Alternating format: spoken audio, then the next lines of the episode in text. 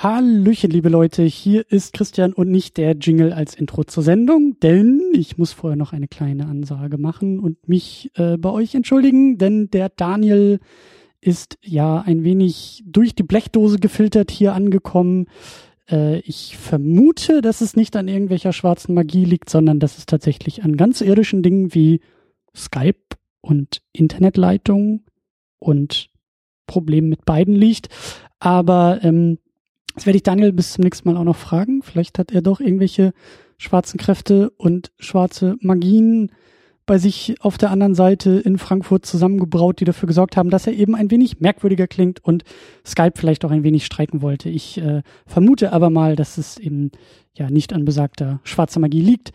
Äh, so oder so, wir geloben der Besserung. Wir hoffen, dass wir das bis zum nächsten Mal in den Griff kriegen und das Ganze dann viel, viel besser und viel, viel äh, schöner klingt. Aber das soll uns nicht davon abhalten, ja, eine doch sehr, sehr schöne Episode zu Harry Potter und die Kammer des Schreckens zu genießen. Und das werden wir jetzt auch tun. Und äh, dazu entlasse ich euch jetzt und wünsche euch viel Spaß dabei.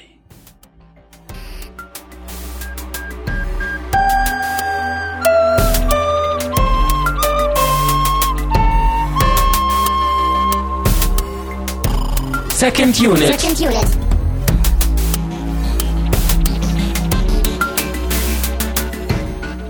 Herzlich willkommen zu einer neuen Ausgabe der Second Unit zum zweiten Teil des großen, kleinen Harry Potter Specials Themen Reise durch die Filmreihe und Filmgeschichte. Mein Name ist Christian Steiner und ich habe auch in dieser Ausgabe den wunderbaren Daniel bei mir. Hallo. Expelliarmus! Äh, Ja, Erstarr was ich passiert jetzt? jetzt mit dir, Christian? ja, ich, ich nein, nein, bin noch nein. nicht so weit. Das ganz wichtig, äh, das ist der Entwaffnen-Zauber. Der wird in der kommenden Reihe zu Harrys Markenzeichen werden. Und von wem hat er ihn in diesem Film gelernt? Unangekündigte Tests habe ich in der Schule schon immer gehasst. Äh, Ähm, ja, ja. äh, warte, jetzt warte. Gibt's die auch im Podcast. Ähm, Mann, ich habe den heute Morgen erst gesehen. Äh, warte kurz. Es war. War das, war das dieser neue Lehrer? Nee, der hatte ja nichts drauf. Nein, nicht ganz, aber der war anwesend. Äh, wer, äh, wer kann ihm sowas denn sonst beigebracht haben? War es Dumbledore? Nee. Nein, es war ausgerechnet Snape. Oh, das wollte ich sagen, äh, aber ich dachte, es ist falsch. Ah, nein. nein, ausgerechnet Snape bringt im Duellierunterricht ähm, den Schülern den Expelliarmus-Zauber bei, besiegt damit äh, hier den neuen. Ja, wie heißt er denn noch gleich? Jetzt komme ich gerade nicht auf den Namen. Warte, warte, warte, warte. Weißt du es? Lockhart. Gilderoy Lockhart. Genau. Und ähm, ist im Film wird es gar nicht weiter thematisiert. Ich glaube, im Buch gibt es dann noch mal extra so eine Trainingssession, wo die nur diesen Zauberspruch üben. Äh, aber nicht. Hier haben wir wieder ein Indiz, dass da noch irgendwas zwischen Harry und Snape am Laufen ist.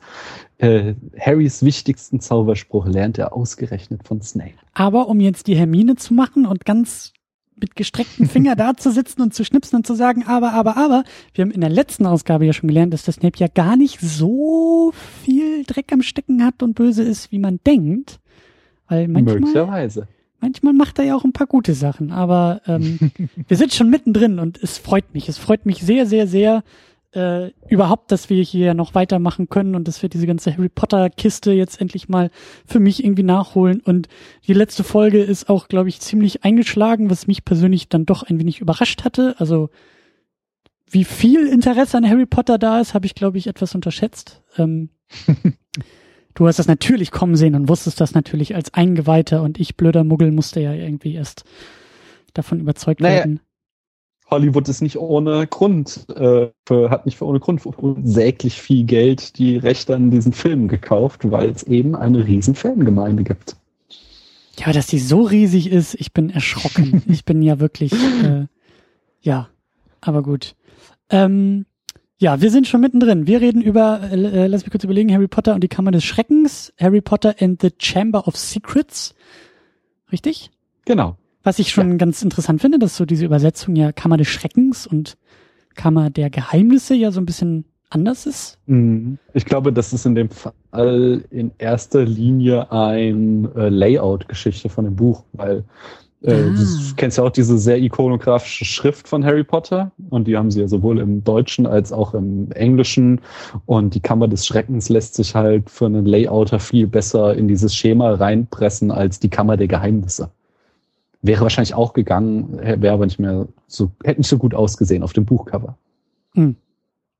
Ich weiß gar nicht, ob du das letztes Mal auch schon angesprochen hattest mit diesen äh, erwachsenen Buchcovern oder ob ich das jetzt in einem Podcast nachgeholt hatte, den du auf jeden Fall letztes Mal empfohlen hast, den WTF-Podcast mit Mark Maron und die Episode mit Daniel Radcliffe, weil Radcliffe das irgendwie auch erwähnt, dass es halt diese, diese, irgendwann diese Druckvarianten gab. Also Mark Maron macht sich so ein bisschen drüber lustig, dass er dann irgendwann in der U-Bahn damals Leute, erwachsene Leute, diese, diese, diese Kinderbücher lesen sehen hat und dann irgendwie auch da so ein bisschen Comedy zu gemacht hat und äh, Radcliffe hatte eben erwähnt, dass dann irgendwann der Verlag auf die Idee kam, da mal andere Cover drauf zu drucken, damit mhm. das nicht so peinlich ist. Äh, ja. Ja, nee, hatte ich nicht erwähnt. Hast du aus äh, äh dem WTF-Podcast. Hm. Aber auf jeden Fall danke für die Empfehlung und auch an dieser Stelle äh, weitergereicht. Ist echt ein schönes Gespräch, schönes Interview. Ich glaube, so eine Dreiviertelstunde. Und ähm, äh, da hattest du ja auch drauf, drauf hingewiesen, so wie, wie mhm. Radcliffe da auch drüber erzählt, wie das für ihn so persönlich irgendwie auch Dinge verändert hat oder auch nicht. Und äh, schöne Erzählung und ich glaube auch, ähm, sagte, sagte Mark Maron, glaube ich, auch so, ein durchaus stabiler Typ. Also gar nicht so, so, so wie man vielleicht dachte, gar nicht so Kinderstar geschädigt, wie er hätte sein können. Ja, ich glaube, er hat es überstanden so. Ich fand auch irgendwann, sagt er, glaube ich, in diesem Interview, äh, dass so seine Kollegen äh, sich jetzt immer noch bemühen müssen, irgendwie das große Franchise oder irgendwie den großen Durchbruch zu kriegen. Und er hat das hinter sich. Er kann jetzt äh, Herzensprojekte machen. Er Stimmt. hat die große Reihe schon verfilmt. So, das fand ich einen ganz, ganz sympathischen äh, Sicht auf die Dinge und erklärt auch so, ich glaube, viele seiner Rollenwahlen, die er in den letzten Jahren gemacht hat. Stimmt, ich glaube, ja. da ist vieles drin, was er einfach so gemacht hat, weil er da jetzt einfach mal Bock drauf hatte. Ja, und er sagt ja selber auch, er hat so viel Geld, das kann er in seinem Leben nicht mehr verlieren. so, also, ja. Ähm, genau, äh, Podcast-Empfehlung und vielleicht auch noch eine Podcast-Empfehlung in eigener Sache, gerade wenn ihr euch irgendwie äh, wundert, wo denn die Folge 200 geblieben ist und warum jetzt auf einmal irgendwie nach 199 es mit 201 und 202 schon weitergeht. Ähm, die 200 holen wir ja nach. Die 200 machen wir ja live in Berlin. Da dürft ihr alle gerne vorbeikommen. Ich weiß nicht, ob Harry Potter Fans auch Jurassic Park Fans sind. Vielleicht. Vielleicht werden sie es. Auf jeden Fall. Also ich auf jeden Fall. Hammer. Ey. Jurassic Park, Harry Potter, ich, wie gesagt, ich bin ja erst als Erwachsener dazu gestoßen und Jurassic Park, das war mein Kinderding. Ich habe äh, beide Romane gelesen, ich habe natürlich die Filme gesehen. Äh, wer Kind der 90er ist, der früh 90er, der muss ja wohl eindeutig Jurassic Park Fan sein. Das finde ich gut, ja. Das ist ein, ein gutes Testimonial und äh, ja, das machen wir live in Berlin. Wir gucken den Film in 35 Millimeter im englischen Original mit deutschen Untertiteln und wir machen danach einen Podcast live, Tamino und ich und dann gibt's noch Musik von Jacker und es wird eine große Sause und kommt gerne vorbei. Details findet ihr bei uns auf der Website. Ich will mich hier gar nicht irgendwie lange damit beschäftigen. Ich wollte nur kurz darauf hinweisen, denn wir wollen ja über Harry Potter reden. Und äh, bevor wir auch das schaffen, ganz kurz noch eine Ehrenrunde Richtung Flatter. Vielen Dank für eure Flatter-Spenden und natürlich vielen Dank auch in Richtung Patreon. Das geht raus an Walter White, Michi W., Stefan Manken, Jonas Mapace, Jota, Tahiti Su und im Premium-Paket haben zugeschlagen Sultan of Swing, Ulf P. und Markus Halmitschlager. Und dann haben wir noch in einem 10 Dollar Super Premium-Paket Thomas Jaspers. Vielen, vielen Dank, liebe Leute, dass ihr hier mitspendet und dabei seid und uns unterstützt. Ähm, hier ein bisschen Darf ich dir da mal eine Frage stellen? Mhm. Was? Ja, gerne. Nee, ich möchte erst nochmal zu, zu, zu Patreon nochmal. Äh, das ist jetzt ganz gemein, weil ich jetzt eigentlich hier dein State of the Unit hätte ich ja nutzen können, aber jetzt habe ich dich ja live vor dem äh, Mikrofon und da kann ich dich mal festnageln. Wenn äh, wir deine Fans dir noch mehr Geld geben, fängst du dann an, auch dich gesünder zu ernähren und gibst mal mehr als nur 100 Euro im Monat für dein Essen aus? äh, ja, das sollte ich vielleicht so als, als nächste, als nächstes Stretch Goal oder so als, machen. Genau, mach, mach das mal. ich meine, ich bin, gut. also mit 100 Euro kommt man so einen Monat, ja, es ist halt kein, es ist kein luxuriöses hart, Leben, aber man kommt zurecht. ich bin halt Familienvater, aber wenn ich unser Budget für Essen sehe und deins, dann kannst du da noch drauflegen. ja, man muss ja, man muss ja Pläne nach Luft nach oben haben, so, ne? Das ist ja, ja, ähm, ja aber es ist notiert, ist notiert. Die nächste Hürde ist dann, äh, äh, machen wir Speisepläne zusammen, da setzen wir uns dann nochmal ohne Mikrofon hin. Das äh, gehen wir dann gerne nochmal durch. Ähm, ja, ich wollte gerade sagen, wir haben so ein bisschen auf den Sack gekriegt letztes Mal, ähm, weil uns das gar nicht aufgefallen ist. Wir haben den Plot ja gar nicht zusammengefasst und äh, das wurde ein wenig äh, bemängelt, weil ich verstehe es ja auch nicht, aber es gibt halt Leute, die hören hier zu und gucken die Filme vorher nicht. Und es gibt tatsächlich wirklich auch noch Leute neben mir, die Harry Potter nicht kennen und auch gar nicht kennenlernen wollen. Die brauchen dann auch noch ein bisschen Plot-Zusammenfassung. Deswegen, lieber Daniel, ähm, was passiert denn hier im zweiten Harry Potter eigentlich so? Es ist mir eine Ehre und äh, Christian kann sich jetzt ungefähr zwei Stunden zurücklehnen, denn ich habe mir vor dieser Aufnahme mal ein paar Notizen gemacht und der Plot ist wirklich komplex, warte weil man kurz, wirklich warte kurz. erzählen muss. Warte kurz, du hast gesagt ein paar Notizen. Was waren, was war die Zeichenzahl da auf Twitter, die du äh, rumgeschickt hast? Das ist ja nicht alles nur Blot, aber es waren, ich glaube, 1600 Worte oder so. Also, ich, ich habe ich hab mich vorbereitet auf diese Folge und der Plot nimmt nicht den kleinsten Teil ein, weil er ist tatsächlich sehr komplex ähm, und man kann wenig weglassen, weil tatsächlich sehr viel aufeinander aufbaut. Ähm, was ich auch eigentlich ganz gut finde an dem Film. Das, äh, aber kommen wir später zu, denke ich, oder? Ja. ja. Soll ich mal anfangen? Sehr gerne. Wir beginnen äh, in den Sommerferien und Harry ist wie immer äh, in den Sommerferien bei der bösen Stieffamilie der wieder ähm, und dort erscheint ihm der Hauself Dobby und warnt Harry, er darf nicht nach Hogwarts zurückkehren, denn dort werden dieses Jahr schreckliche Dinge passieren. Aber der Harry ist total uneinsichtig und ähm, äh, sie ja, sagt, er muss auf jeden Fall zurück nach Hogwarts und dann lässt Dobby daraufhin in einem komplett absurden, komplexen, spontanen Plan aber noch gleich ist, eine Torte auf den Kopf der Frau des Chefs von Onkel Dursley fallen, woraufhin Harry verdächtigt wird, dass er das getan hat und in sein Zimmer eingesperrt wird und nicht zurück nach Hogwarts kann. Aber äh, der, äh, ja, Harry hat ja Freunde und äh, nämlich drei der unzähligen Weasley-Geschwister kommen ihn dann in einem fliegenden Auto befreien und Harry verbringt darauf den Rest der Ferien im Haus der Weasleys. Äh, wir besuchen als nächstes äh, die äh, äh, ähm, Winkelgasse, um Schulbücher einzukaufen mit den Weasleys und Harry. Das ist ein, auch ein ganz wichtiger Plotpunkt in allen Filmen. Äh, und dort äh, trifft auch Harry auf seinen neuen Lehrer für Verteidigung gegen die dunklen Künsten, den berühmten Gilderoy Lockhart. Und zwar hält der da gerade eine Lesung aus seinem neuesten Buch ab. Und äh, während dieser Lesung geraten ähm, Papa Weasley und der Vater von Draco Malfoy, Lucius Malfoy, aneinander. Und bei dieser Auseinandersetzung, ähm, Achtung, großer Spoiler, äh, schiebt Lucius Malfoy der jüngsten Tochter der Weasleys heimlich äh, ein Buch unter. Und ähm, ja, Szenenwechsel, als Harry dann versucht, äh, im Hogwarts Express zur Schule zu fahren, äh, wird ihm äh, wieder durch Dobby, wie wir später erfahren, magisch der Zutritt zum äh, Gleis 9 3 Viertel verwehrt, wo der Zug abfährt. Und deswegen müssen Harry und Ron das fliegende Auto nehmen. Ähm, und so gelingt es ihnen zwar zur Schule zu kommen, aber dann werden sie erst von einem Baum verprügelt und kriegen dann noch riesen Ärger, weil Muggel sie dabei gesehen haben, mhm. wie sie in dem riesen äh, fliegenden Auto äh, zur Schule unterwegs waren. Das, der Riesenärger, bringt ihnen Nachsitzen ein und Harry muss als Strafe bei Lockhart ähm, äh, ihm helfen, die, seine Fanpost zu beantworten. Und als dann Harry abends zum Schlafraum geht nach, der, nach dem Nachsitzen, hört er eine gruselige, körperlose Stimme, die von einem geplanten Mord spricht. Und natürlich läuft er der Stimme hinterher, das würden wir ja schließlich alle so machen. Und da trifft er auf die Katze des Hausmeister Filch, die zwar nicht ermordet ist, aber versteinert wurde. Und neben ihr ist mit Blut an die Wand geschrieben, die Kammer des Schreckens wurde geöffnet, äh, Feinde des Erben fürchtet euch. Äh, und natürlich, äh, gute alte Krimi-Tradition, der Harry als erster am Tatort war, wird er auch sofort verdächtigt.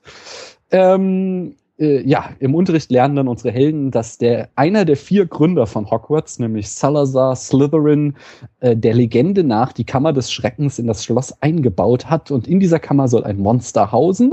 Und die Kammer lässt sich wohl nur von Slytherin und seinen Nachfahren öffnen. Ähm, und äh, ja, das ist Anlass genug für unser Trio, um sich auf die Suche nach dem Erben zu machen von Slytherin.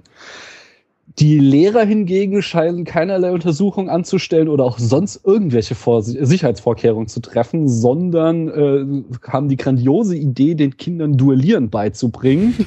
äh, bei, bei dem du äh, ja, bei diesem Duellierstunde duellieren sich dann Harry und sein Erzfeind Draco Malfoy und das Ganze eskaliert natürlich komplett, ähm, bis dann Malfoy eine Schlange auf Harry loslässt. Aber wir haben ja schon im ersten Film gelernt, dass Schlangen total äh, knorke Zeitgenossen sind und man nur ein bisschen mit ihnen quatschen muss und dann ist alles wieder gut. Aber jetzt lernen wir, dass diese Fähigkeit von Harry Schlangen zu sprechen, was ist, ähm, dass das nur sehr wenige äh, Zauberer können. Man muss von Geburt an die Schlangensprache Parsel beherrschen. Und äh, wie es der Zufall so will, war ausgerechnet Slytherin ein Parselmund, so dass Harry noch mehr in Verdacht gerät, der Erbe Slytherins zu sein und hier ist heimlich äh, äh, ja, äh, Jagd macht auf muggelstämmige Zauberer. Äh, also Zauberer, die von nicht Eltern äh, so, das, jetzt kann ich ein bisschen abkürzen. Und zwar ähm, ermitteln dann unsere drei, dabei stoßen sie auf falsche Verdächtige, unschuldige Verhaftete, einen geschickt aus dem Weg geräumten Dumbledore, ein paar Riesenspinnen, ein magisches Tagebuch, das gefunden und dann wieder gestohlen wird, ein paar nervige Geister, eine entführte Ginny Weasley und eine versteinerte Deus Ex Machina ähm, und Harry landet dann am Ende mit Hilfe seiner Fähigkeit, Parsel zu sprechen, in der Kammer des Schreckens. Und dort findet er die entführte Ginny Weasley. Und wie sich herausstellt, ähm, ist das Buch, das Lucius Malfoy Ginny gegeben hat, äh, das verzauberte Tagebuch des jungen Lord Voldemorts, alias Tom Riddle, das ist sein bürgerlicher Name, und Voldemort ist der eigentliche Erbe Slytherins und seine magisch belebten Erinnerungen äh, Ginny ergriffen, so wie die Kammer immer wieder geöffnet und das Monster rausgelassen hatte. Und äh, Voldemort ist durch Ginnys intensive Benutzung von diesem Tagebuch immer stärker geworden, so dass äh, und Ginny gleichzeitig immer schwächer, so dass sie nun fast tot ist und er sogar diese Erinnerung von Voldemort, diese magischen, jetzt sogar Gestalt angenommen haben. Und Harry kann natürlich nicht zulassen, dass er gänzlich von Ginny äh, Besitz ergreift, Voldemort, aber wie es der Zufall so will, hat Waldi da gerade halt auch ein Monster in dieser Kammer des Schreckens, das er auf Harry loslässt, der äh, das aber, äh, also das Monster ist ein Basilisk, quasi eine Riesenschlange. Harry bekämpft und besiegt die Schlange dann erfolgreich und er zerstört am Ende mit dem Giftzahn das Verfluchbuch ungefähr 23 Nebenplots abgehandelt und der Film ist zu Ende. Zweieinhalb Stunden lang, ja. ja, und wieder, ich glaube, so 380 Seiten, wenn es hochkommt. Und zweieinhalb Stunden Film. ja, wir haben es ja gar nicht in den, in den Shownotes. Also erstmal eins plus mit Sternchen und äh, Zauberglitzer obendrauf. Sehr, sehr gut zusammengefasst. ähm, wir haben es gar nicht auf den Shownotes vorher irgendwie aufgeschrieben, aber mich würde ja auch interessieren, äh, vielleicht so als, als äh, Nachhaken äh, oder als, als Aufgreifen auch aus der letzten Sendung, äh, da hattest du ja auch schon erzählt, dass dir Buch und Film mit deiner Tochter auch äh, ja, mhm. liest und guckst. Und ähm, wie, wie, wie ist da so der, der zweite, also das zweite Buch, der zweite Film irgendwie angekommen? Mhm. Ähm, beim Buch weiß ich es noch, weil ich ja glücklicherweise äh, darüber geblockt habe, dass ähm, wir da so eine kleine Krise hatten, als äh, der das erste Kind, äh, Justin Finch Fletchley ist das, glaube ich. Oder nee, ich glaube, äh, ein Kind wird versteinert, also werden mehrere Kinder versteinert, aber als der erste versteinert wird, ähm, hatte sie dann gesagt, sie jetzt doch bitte nur noch tagsüber vorgelesen bekommen will, hm. weil ihr es dann doch zu spannend war, um es vorm Schlaf Schlafengehen zu lesen. Aber bei dem Film, und ich habe den jetzt mit Paula nochmal geguckt, äh, natürlich in Vorbereitung, haben wir uns auch selber gewundert, äh, hatte sie nämlich keiner. Also das fand sie dann nicht mehr so gruselig. Da war sie dann durch das Buch so vorbereitet, dass also, sie das alles weggesteckt hat. Zur, zur, Erklärung, Paula ist ja nicht deine Tochter, Paula ist deine Frau. genau, äh, Paula ist meine Freundin und Co-Podcasterin im ja. Städtfilm und wir haben äh, am Wochenende nochmal äh, den Film zusammen abends geguckt, hier als Vorbereitung auf den Podcast. Und äh, wir, wir hatten uns beide gewundert, weil das ist jetzt halt auch ein paar Jahre her, dass ich den damals mit meiner Tochter geguckt habe, dass, äh, dass sie das irgendwie gar nicht so mitgenommen hat damals, weil er doch ja. wieder nochmal ein Stück düsterer, ein Stück gruseliger geworden ist. Ja.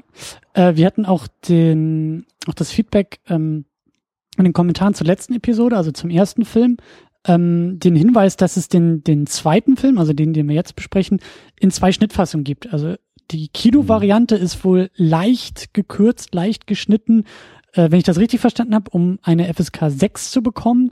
Und irgendwann später gab es dann wohl nochmal eine Extended-Variante. Ich weiß nicht, ob da denn irgendwie tatsächlich was Extended dazu kam oder einfach nur die ursprüngliche Schnittfassung, die, die internationale Schnittfassung äh, da quasi wiederhergestellt wurde.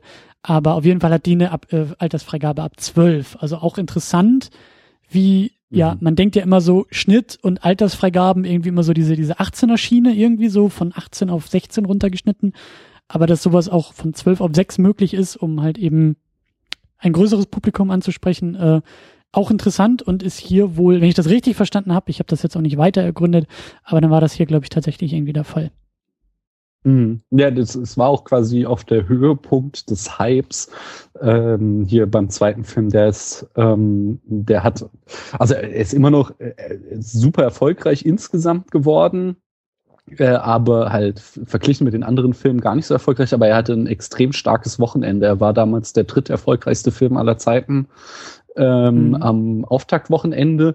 Und auch so ganz, ganz äh, spannend ist, dass der Film Scooby-Doo äh, wohl enorm davon profitiert hat, dass ähm, er angekündigt wurde, dass vor ihm der erste Harry Potter Trailer läuft. Ja, ja.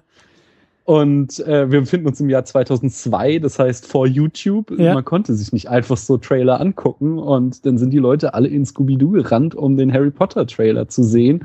Und ja, so hat Scooby-Doo noch einen besseren Schnitt gemacht, als er wahrscheinlich verdient hätte. Ich, ich liebe diese Geschichten. Ja, das gibt's ja auch irgendwie ähm, im Kontext von Star Wars Episode 1 dass da irgend so ein Rendezvous mit Joe Black oder irgend so eine Brad Pitt Schnulze wohl auch diesen Trailer zuerst bekommen hatte und davon wohl auch äh, extrem profitiert haben soll. Also es ist halt, mhm. ich weiß nicht, ob das, das, für mich ist es immer so eine Mischung aus urbane Legende und halt irgendwie ähm, äh, Fun Fact, ja, weil ich ne, so richtig nachprüfen kann ich es jetzt auch nicht mehr irgendwie 20 Jahre später, aber es ist halt schon, also die Vorstellung ist halt schon super witzig, ne, dass da so Leute irgendwie ins ja. Kino gehen, vielleicht sogar nach dem Trailer wieder gehen und sagen, gut, ich habe jetzt alles gekriegt, was ich wollte und äh, ja, und heute, wie du sagst, heute ist YouTube angesagt und äh, äh, andere Zeiten auf jeden Fall.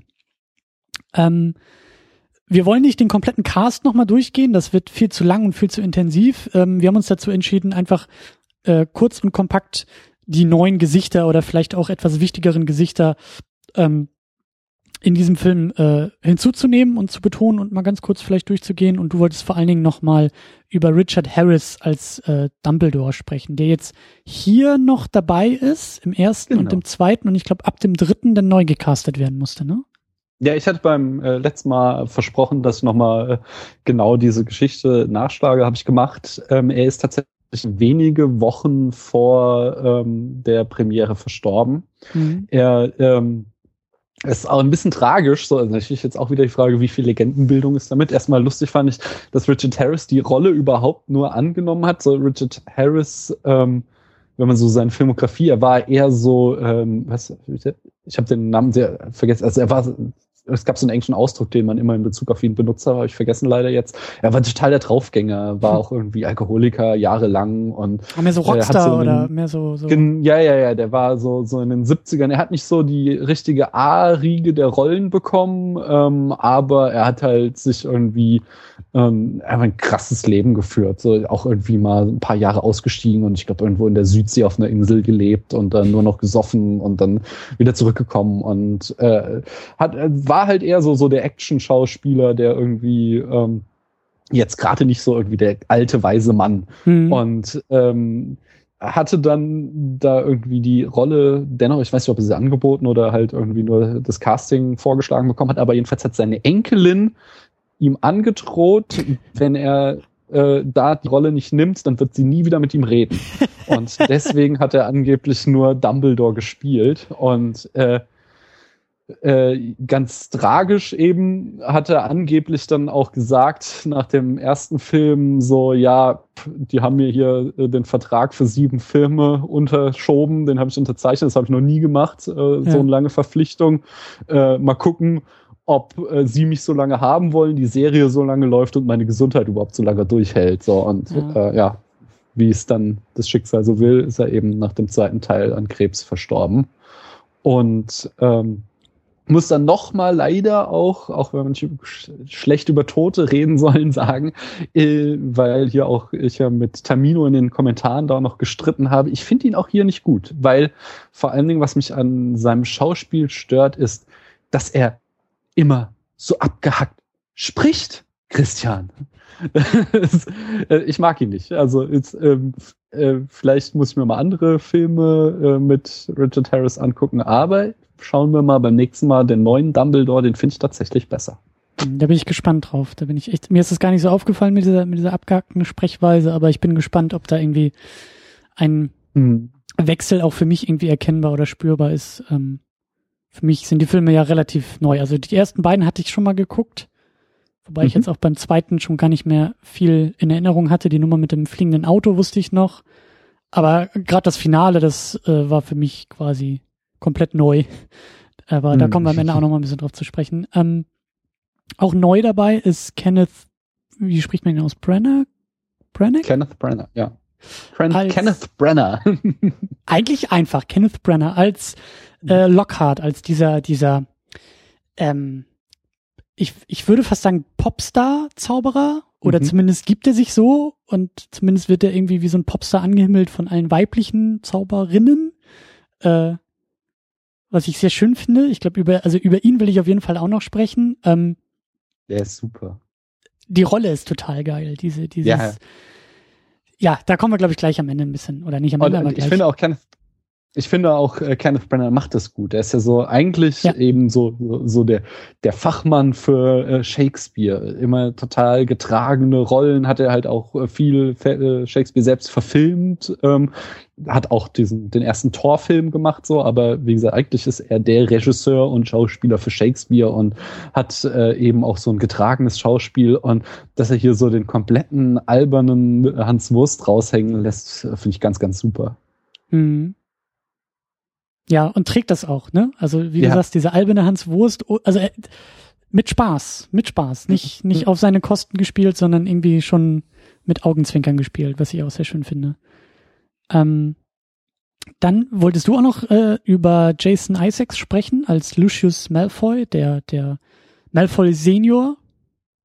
Mhm. Ähm, ich kenne den Schauspieler gar nicht, äh, zumindest wüsste ich es jetzt nicht aus anderen Filmen, ähm, finde ihn aber hier äh, äh, ja, finde super. Ich habe jetzt auch in der Vorbereitung viel gelesen, dass er auch äh, einiges in seiner Rolle ähm, improvisiert hat, was wohl mal besser, mal schlechter ist, äh, wo ich auch später gerne noch drauf zu sprechen kommen möchte, wenn wir äh, oder ich ein bisschen nitpicke. Aber insgesamt bietet er halt einen spitzen Bösewicht wieder. Er ist äh, quasi äh, der perfekte Papa für den kleinen Malfoy. Ja. Man versteht sofort, wie der so böse geworden sein oder warum der so ein Ekelpaket ist, der Kleine. Und ähm, ja, eine eindeutige Bereicherung für den Cast. Ja. Ja, das finde ich auch sehr schön, dass ähm, hier die Eltern ein bisschen wichtiger werden oder das Thema Herkunft, Elternhaus mhm. äh, ist, glaube ich, ein bisschen größer als im ersten Teil noch. Zumindest ähm, betrifft es jetzt auch mal andere Kinder und Kontexte als nur Harry. So, das war ja das große Thema im ersten Film, Harry Potter und wo kommt der her und so, diese Vorgeschichte. Aber ähm, ja, das Hause mhm. Malfoy und wie du sagst, der kleine, das kleine Ekelpaket äh, passt sehr, sehr gut. Man sagt doch, ne, der Apfel fällt nicht weit vom Stamm. Das sieht man hier sehr deutlich. Ähm, ja, und zu guter Letzt, ähm, zumindest die Synchronstimme ist zu hören von Toby Jones als äh, Dobby, der Hauself, also in der englischen Originalfassung. Ähm, irgendwie interessant. Also ich will da jetzt ja niemandem, also ich weiß ja, dass, also ich weiß, wann Herr der Ringe ungefähr geschrieben wurde und ich weiß auch, wie Rowling die Bücher geschrieben hat und alles so. Aber irgendwie interessant, dass so, glaube ich, im gleichen Jahr, im Jahr 2002, auf einmal so dieses, also sowohl bei Herr der Ringe als auch bei Harry Potter, diese, diese CGI-Wesen in ähnlicher Variante auf einmal so wichtig wurden und auch so, so, so technisch halt so in den Vordergrund gestellt wurden. Also natürlich hat das mhm. eine nichts mit dem anderen zu tun. Aber ich glaube, das ist wirklich nur Zufall, aber interessant, dass eben im Jahr 2002 irgendwie, ja, äh, der Gollum sowohl bei Herr der Ringe als auch äh, bei Harry Potter irgendwie ähm, auftaucht. ähm, ich glaube, es war ein äh, eindeutiges Indiz von Because We Can. Es ist äh, einfach die Zeit gekommen, wo CGA das hergegeben hat. Und wir haben äh, sogar noch relativ viel Animatronics in diesem Film, so mhm. zum Beispiel Alraunen oder zumindest teilweise so diese peitschende Weide und so. Da ist noch viel Modelle, die auch eingesetzt werden, aber ich glaube, Dobby gehört schon so zur CGI-Leistungsschau. Aber äh, Fun Fact, äh, der ähm, Grafikdesigner oder Special Effect Designer, der Dobby gestaltet hat, hat ihn als eine Mischung aus seinem Hund und Wladimir Putin gestaltet. und wenn du das einmal weißt, kannst du das nie wieder äh, anziehen. So. Immer wenn du das Gesicht siehst, siehst du da sowas von Putin raus. Das ist tatsächlich erstaunlich. Es ist, äh, ja, das ist gut. Das ist echt gut. ähm, ja, das Thema Effekte können wir vielleicht auch gleich aufgreifen. Ähm, hatten wir letztes Mal, glaube ich, auch ein bisschen erwähnt, dass der, dass der erste Teil ja doch ein bisschen altbackner ist, was, was die Effekte anging. Hier, ja. finde ich, wird's schon besser. Ich meine, gut, das Jahr 2002, da war das alles auch noch ein bisschen anders und wenn man sich auch andere Filme der Zeit anguckt und ich denke da besonders an Star Wars Episode 2, äh, da hält auch nicht alles, aber hier ist es auf jeden Fall ein Fortschritt. Ich habe jetzt nicht nachgeguckt, aber es fühlt sich so an, als ob das Budget auch ein bisschen selbstbewusster irgendwie äh, aufgestellt war, um den Film irgendwie auch ähm, technisch auszustatten. Episode 2 hält nicht alles, was er verspricht hat, doch einiges, oder wie? Äh, also technisch hält er, also technisch, also ich, äh, nein. okay. Das Fass nee, will ich nicht ähm, aufmachen. Wir sind ja auch bei Harry Potter. Nein, ne? äh, ich finde auch, also die, die Effekte sind immer noch, äh, also äh, am schlimmsten fand ich tatsächlich so diese Pixies, diese kleinen Dämonenviecher, die Lockhart da in seinem Raum loslässt. Also die sehen du hast nie irgendwie das Gefühl, dass da irgendwas sich in diesem Raum bewegt oder als würden die Kinder was anderes machen, als irgendwie dumm in die Luft hüpfen, ohne dass da was anwesend ist. Ja. Ähm, das Quidditch-Spiel ist ungefähr 200 Prozent besser geworden als der erste Teil, aber es ist noch immer viel zu lang. Zähne hätten sie wieder kürzen sollen, aber zumindest kann man mit gutem Willen jetzt schon mal davon ausgehen, dass da geflogen wird. Ähm, und sonst, ich mag ähm, ich finde, es ist ihnen gelungen, irgendwie im, im ersten Teil dieser Zauberwelt mehr Tiefe zu verleihen. Und dort wird, glaube ich, auch dieses ähm, CGI immer wieder geschickt eingesetzt. Zum Beispiel, wenn wir große Establishing-Shots haben, wo mhm. wir halt einfach irgendwie äh, das Haus der Weasleys oder ähm, nochmal so einen Flug, also von oben sehen oder nochmal so ein Kamerafahrt über die Ländereien von Hogwarts haben, die dann in diesem Gewächshaus endet und so. Ähm, also nicht nur CGI, aber CGI hat da eine bestimmte Rolle gespielt, finde ich, dass sie irgendwie dieser Zaubererwelt äh, mehr, mehr, ja, die greifbarer gemacht haben, erlebbarer gemacht haben, noch als im ersten Teil. Ich kann mich nicht dran erinnern, aber ich glaube, wir hatten im ersten Teil kein Schnee- und Weihnachtskontext, oder? Hm, das weiß ich jetzt nicht, ob sie das rausgelassen haben. Das kann sein. Also, oh. ich weiß, oder anders, also andersrum formuliert. Nee, ähm, sie hatten auf alle Weihnachten. Es gab nämlich im ersten Teil, ähm, habe ich gar nicht drüber gelästert, aber so eine merkwürdige Szene auch, wo man Hagrid so einen Weihnachtsbaum nach Hogwarts schleppen hat sehen ähm, wo ich mich auch jedes Mal frage, da ist eine Schule voller Zauberer, aber der arme Mann muss diesen Baum, obwohl die alles schweben lassen können, hinter sich herziehen. Äh, das hat man im ersten Teil auch mal kurz gesehen, ja. Das ist wahrscheinlich alles Absicht und Teil des Trainings, ne? Das ist so. Ja, ja Nur weil man es kann, muss man es ja nicht, ne? Ich glaube, es ist vielleicht auch, damit Hagrid sich gebraucht fühlt. Genau. Mm, Aber was ich eben sagen wollte, ähm, fand ich sehr, sehr schön. Fand ich sehr, sehr schön gemacht, irgendwie so dieses, also jetzt hier im zweiten Teil auf jeden Fall, so mit den, Mhm. mit, mit dieser, mit dieser, mit diesem Schneesetting. Das ist ja auch nicht viel, aber so ein paar Establishing-Shots eben auch von Hogwarts im Schnee, das äh, war schon sehr, sehr, sehr, sehr schön gemacht. Um eben, wie du auch gesagt hast, so diese, ähm, diese, diese Welt ein wenig zu erweitern und, und eben auch, ähm, ja, so in andere Kontexte einfach noch mal ein bisschen zu versetzen. Also das, das hat mir gut gefallen. Mhm. Ich glaube, da Ähm, gehen wir jetzt auch ähm, in diesem Thema gehen wir jetzt, glaube ich, auch voll auseinander, weil ich fand an dem Film besonders den Anfang sehr gut, äh, weil er genau das viel macht. Er macht, ähm, ich finde die diese Dursley-Episode angenehm kurz, während die im ersten Teil ja noch sehr ausgeartet war, Harry bei den grausamen Stiefeltern, wird das hier wirklich Ja. schnell abgehandelt. Ähm, und dann kommt er eben zu den Weasleys und wir betreten diese Zaubererwelt und kriegen am Anfang sehr viele Szenen, die hauptsächlich dafür da sind, uns nochmal besser vor Augen zu führen. Und das finde ich, ähm, das, hat- das hat mir einfach sehr, sehr gut gefallen, wie du auch schon sagtest, diese, äh, dass Gilderoy Lockhart so ein Rockstar ist, der hat da so eine Lesung, äh, wo die Zauberer alle hinströmen und man kann es richtig so vorstellen. Er ist halt irgendwie so der Zauberer, der, der weiß, was er erlebt hat, angeblich zumindest, und da seine Bücher drüber schreibt wird da irgendwie von allen dafür bewundert. Oder es gibt auch so, so kleine Anekdoten wie halt das, ähm, Rons Vater arbeitet halt irgendwie im Zaubereiministerium für äh, in der Abteilung für Muggelangelegenheiten und äh, befragt den Harry, weil er ja ein Experte in dem Gebiet ist, was eigentlich die Funktion einer Rubber Duck ist. So. was hat so eine Quietsche-Entchen eigentlich für eine Funktion? Das sind so, das sind einfach so schöne kleine Details, die diese Welt ähm, ja belebter machen, die nicht nur ähm, äh, ja so beim ersten Mal ging es nur darum äh, zu staunen und uns zu wundern. Ja, wir zeigen euch diese Zaubererwelt zum allerersten Mal. Und jetzt kriegen wir so mehr Details ausge, ähm, äh, sie mit mehr Details ausgeschmückt. Zum Beispiel landet ja auch Harry, als sie da in die Winkelgasse wollen, versehentlich äh, in der Nocturngasse, so einer Seitenstraße, die total düster ist und ähm, die halt uns auch schon mal so nochmal so eine ganz andere Ecke dieser Zaubererwelt zeigt und äh, uns halt auch klar macht, äh, als ein Teaser für kommende Teile, dass nicht alles eitel Sonnenschein ist. Ja, du hast recht. Und du hast auch schon angedeutet, dass ich das vielleicht ein bisschen anders sehe. Jetzt kommt nämlich mein großes Aber, wobei das glaube ich gar nicht so groß ist. Ähm, ist schon eine Menge Exposition. Ich habe ich hab auf äh, den auf den DVD-Player geguckt Mhm. äh, im, im Menü. So ab Minute 45 ging es dann mal los mit dieser Kammer des Schreckens. Dass die Mhm. irgendwie mal wichtiger wurde und dass darüber auf einmal geredet wurde. Und das fand ich halt schon. Hm.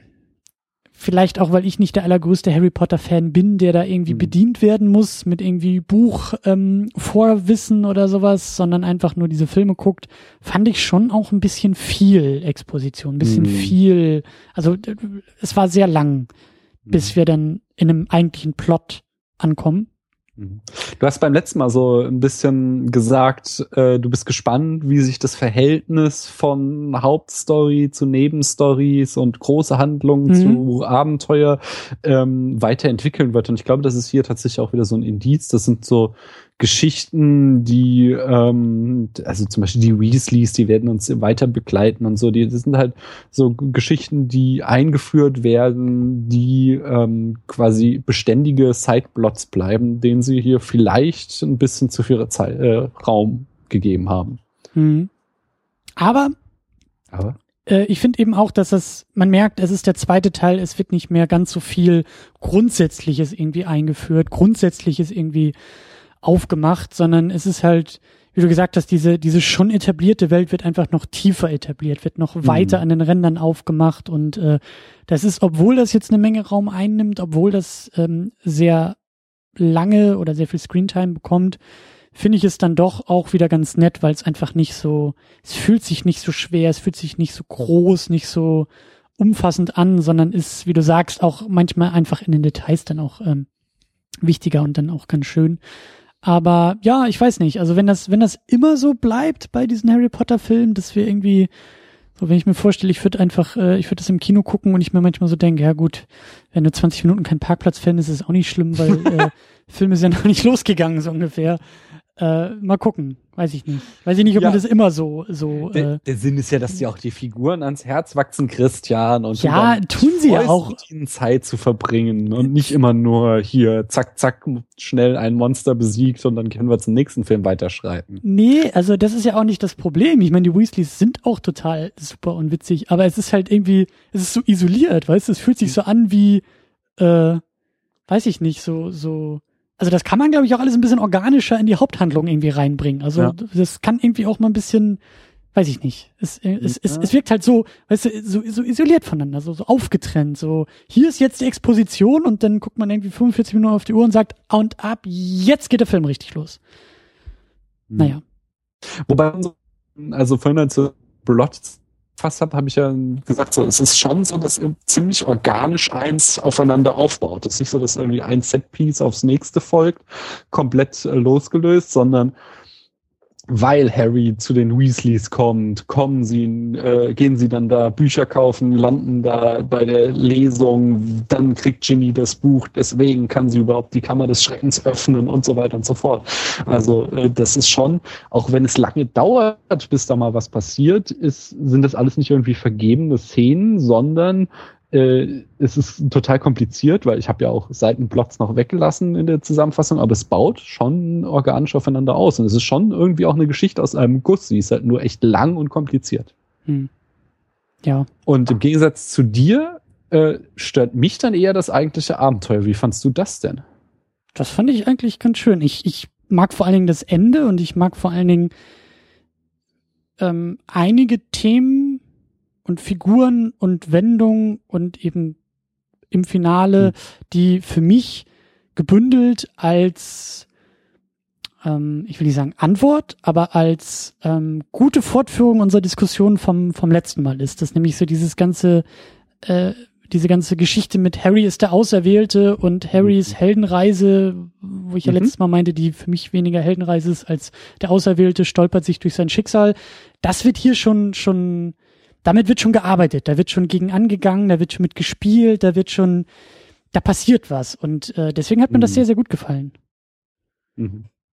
Ähm, nee, ich finde eben, dass es, also das ist das, was mich nicht so gut, was mir nicht so gut gefällt. Mir, mir gefällt der Film richtig gut bis zu äh, der Szene mit dem Duell, die spitze ähm, inszeniert finde, gerade auch in diesem ähm, Blick auf diese äh, Harrys Heldwerdungs ähm, ja, Geschichte, mhm. die große Geschichte quasi, ist das eine ganz, ganz tolle Szene und richtig gut in Szene gesetzt von, ähm, äh, von Chris Columbus.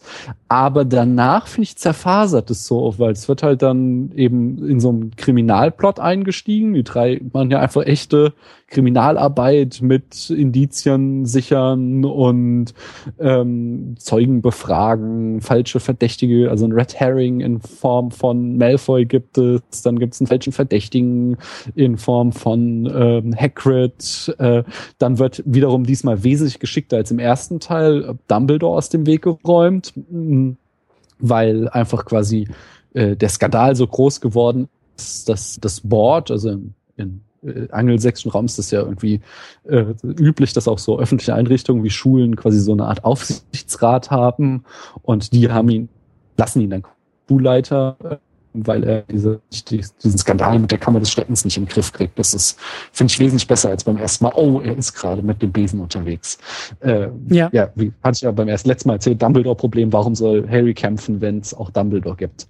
Ähm, aber ja, auch so, so dieser Abstecher mit den Spinnen, der bringt sie irgendwie nicht wirklich voran. Das sind so, so, so, da gibt es so irgendwie so viel, ich finde, das meandert einfach so die Geschichte äh, lange. Und was mich auch noch ziemlich stört, wieder jetzt in Sachen Exposition, mich stört äh, Riddle, der am Ende, wenn er dann erscheint, also Voldemort, eigentlich die wandelnde Exposition ist und äh, der äh, die TV-Tropes nennen den Trope des Talking Murderer Syndrome, mhm. also das, was alle äh, Bond-Bösewichte immer haben, so statt Harry einfach zu töten, erzählt er ihm erstmal 20 Minuten lang seinen Plan und das das fand ich so, ähm, ja, inszenatorisch ziemlich schwach und das komplette Ende ist dann auch unglaublich dick aufgetragen. Also da versuchen sie aber mit so einer Gewalt, dass dir die Tränen fließen. und wenn irgendwie alles gut ist dann und wir schon gefeiert haben, dann öffnet sich nochmal die Tür und Hagrid kommt mhm, nochmal rein. Mhm, und mhm. also genau, erst kommt Hermine und wir freuen uns, dass sie nicht mehr versteinert ist. So, sie wird nämlich zwischendurch auch noch versteinert.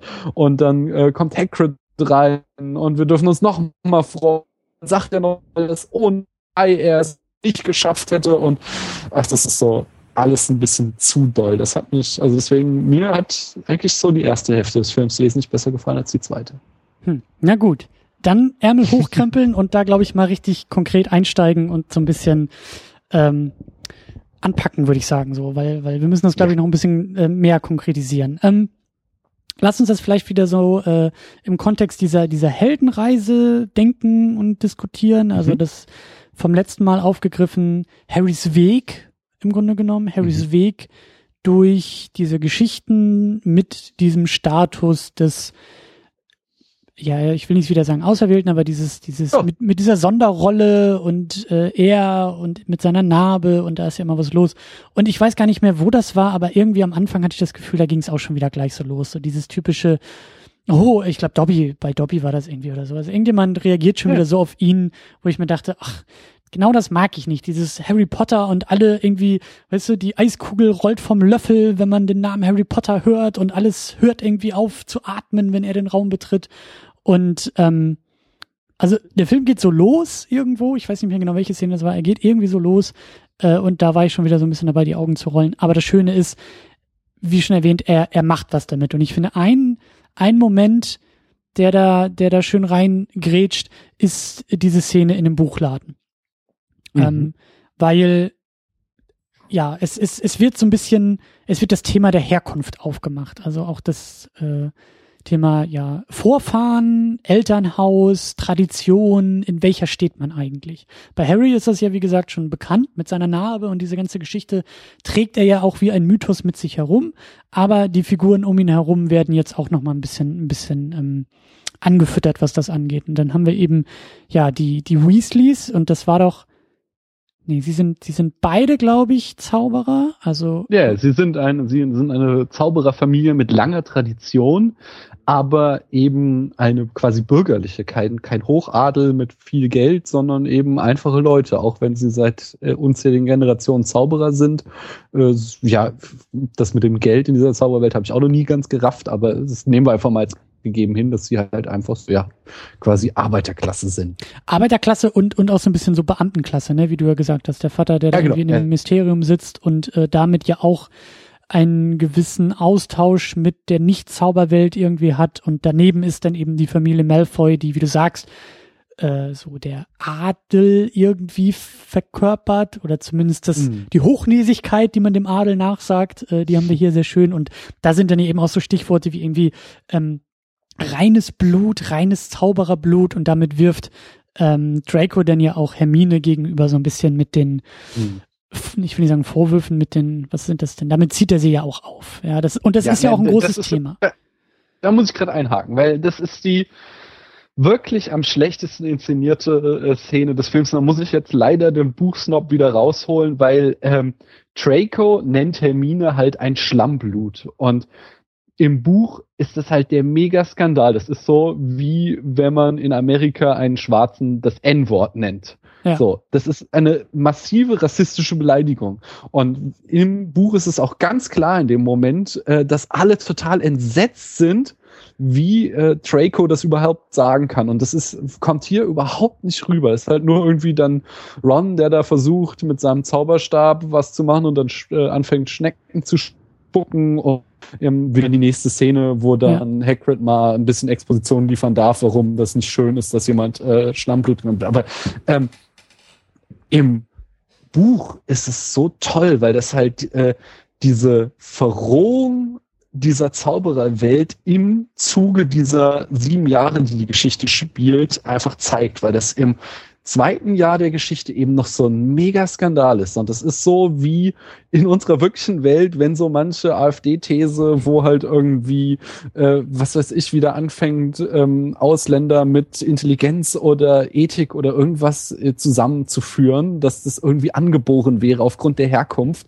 äh, dass das halt auch noch vor zehn Jahren undenkbar gewesen wäre, dass das jemand sagt. Und so ist das halt, wird das halt eingeführt, dass äh, Draco benutzt dieses Wort Schlammblut und alle sind entsetzt. Und am Ende, im siebten, achten Film, ist das was ganz Normales. So. Da wird Jagd auf Schlammblüter gemacht. So, das sind es halt äh, die Untermenschen, die, äh, die da in den Knast kommen. Und diese Zauberergesellschaft ist eben so eine totale Verrohung durchgegangen durch die Entwicklung, die in diesen sieben Jahren stattgefunden hat. Und äh, das ist eben etwas, was, was ich, wie ich finde, einfach grandios in diesem Buch erzählt wird und was hier Chris Columbus wirklich versaut hat in seiner Inszenierung, weil diese Drastik und diese, diese Bösheit, dass äh, Draco sich traut, minnesotisch zu beladen, ähm, halt überhaupt nicht rauskommt. Und äh, das ist nämlich das große Thema, was hinter Wild, dass immer diese Zaubererwelt als Rassismusallegorie ähm, äh, ja, äh, ja, benutzt wird. Mir fehlen die Worte. Interessant, weil ähm, du hattest dieses, dieses Thema Rassismus äh, in die Shownotes mit, mit eingetragen und ich konnte damit genau. jetzt zuerst gar nicht viel anfangen, aber wenn du sagst, über Bande gedacht mit dem Buch ist es halt ein großes Thema und da finde ich das auch sehr sinnvoll, auf die Bücher zu verweisen und das irgendwie mit reinzuholen, weil ähm, sehr interessant, das dass der Film da so eine Ebene verliert oder vielleicht auch davor zurückschreckt, diese Ebene mit reinzunehmen. Mhm. Was du da, äh, ja, vielleicht noch, weil er zu sehr im Kinderfilm ist. Ich glaube, später wird es mhm. stärker gemacht. Mhm. Wir werden es sehen. Mhm. Äh, aber was dich halt zum Beispiel störte, dieses, ähm, dass Dobby da wieder die auserwählten Nummer fährt und äh, Harry so anhimmelt, das kommt halt auch aus diesem Kontext. Und das sagt Dobby auch explizit hier im Film, dass er halt beschreibt, dass als Voldemort an der Macht war, äh, Hauselfen als so eine Art äh, Halbmenschen ähm, oder Untermenschen eben wie Abschaum behandelt wurden und äh, dass sie deswegen äh, Harry so ehren, weil er eben, auch wenn er nichts dafür kann, als Baby diesem ganzen Treiben ein Ende gesetzt hat und es ihnen deswegen äh, vom Status jetzt viel, viel besser geht. Er hat quasi so eine Art mhm. Apartheid beendet, auch wenn das Ganze wesentlich komplexer ist, außer natürlich Dobby, der halt da bei den äh, Malfoys lebt, die ihn immer noch so behandeln, als wäre Voldemort immer noch an der Macht. Plus, wir lernen auch eben äh, auch so ein Leitmotiv von Rowling, was sie immer aufgreift, dass sie ähm, uns ja diese Backstory liefert mit Slytherin und den Gründern von Hogwarts, die vor tausend Jahren gespielt haben. Und wir lernen eben, dass diese schwarze Magie, aber eben auch dieses Rassismus-Ding, dieses das reine Blut der Zauberer zu erhalten, dass das etwas ist, was äh, nicht irgendwie ein Trend ist oder so oder nur Voldemort erfunden hat, sondern dass das etwas ist, was von Anbeginn dieser Zauberergemeinschaft schon immer in dieser Gemeinschaft steckte und schon seitdem bekämpft werden musste. Mhm. Und das ist so ein Ding, was auch immer wieder kommt, dass eben jede Generation muss sich aktiv äh, gegen diese Tendenzen stellen. So, dass es, man darf sich nicht ausruhen, sondern man muss immer Zivilcourage beweisen und äh, zeigen, dass es eben, ja, dass man quasi Rassismus nicht, dass der nicht von, von selbst verschwindet, sondern man muss sich aktiv dagegen stellen. Das ist auch so ein Thema, was eben durch diese Backstory äh, in diesem Film eröffnet wird. Ja. Das wird alles, klar, sehr dezent angedeutet, aber es kommt.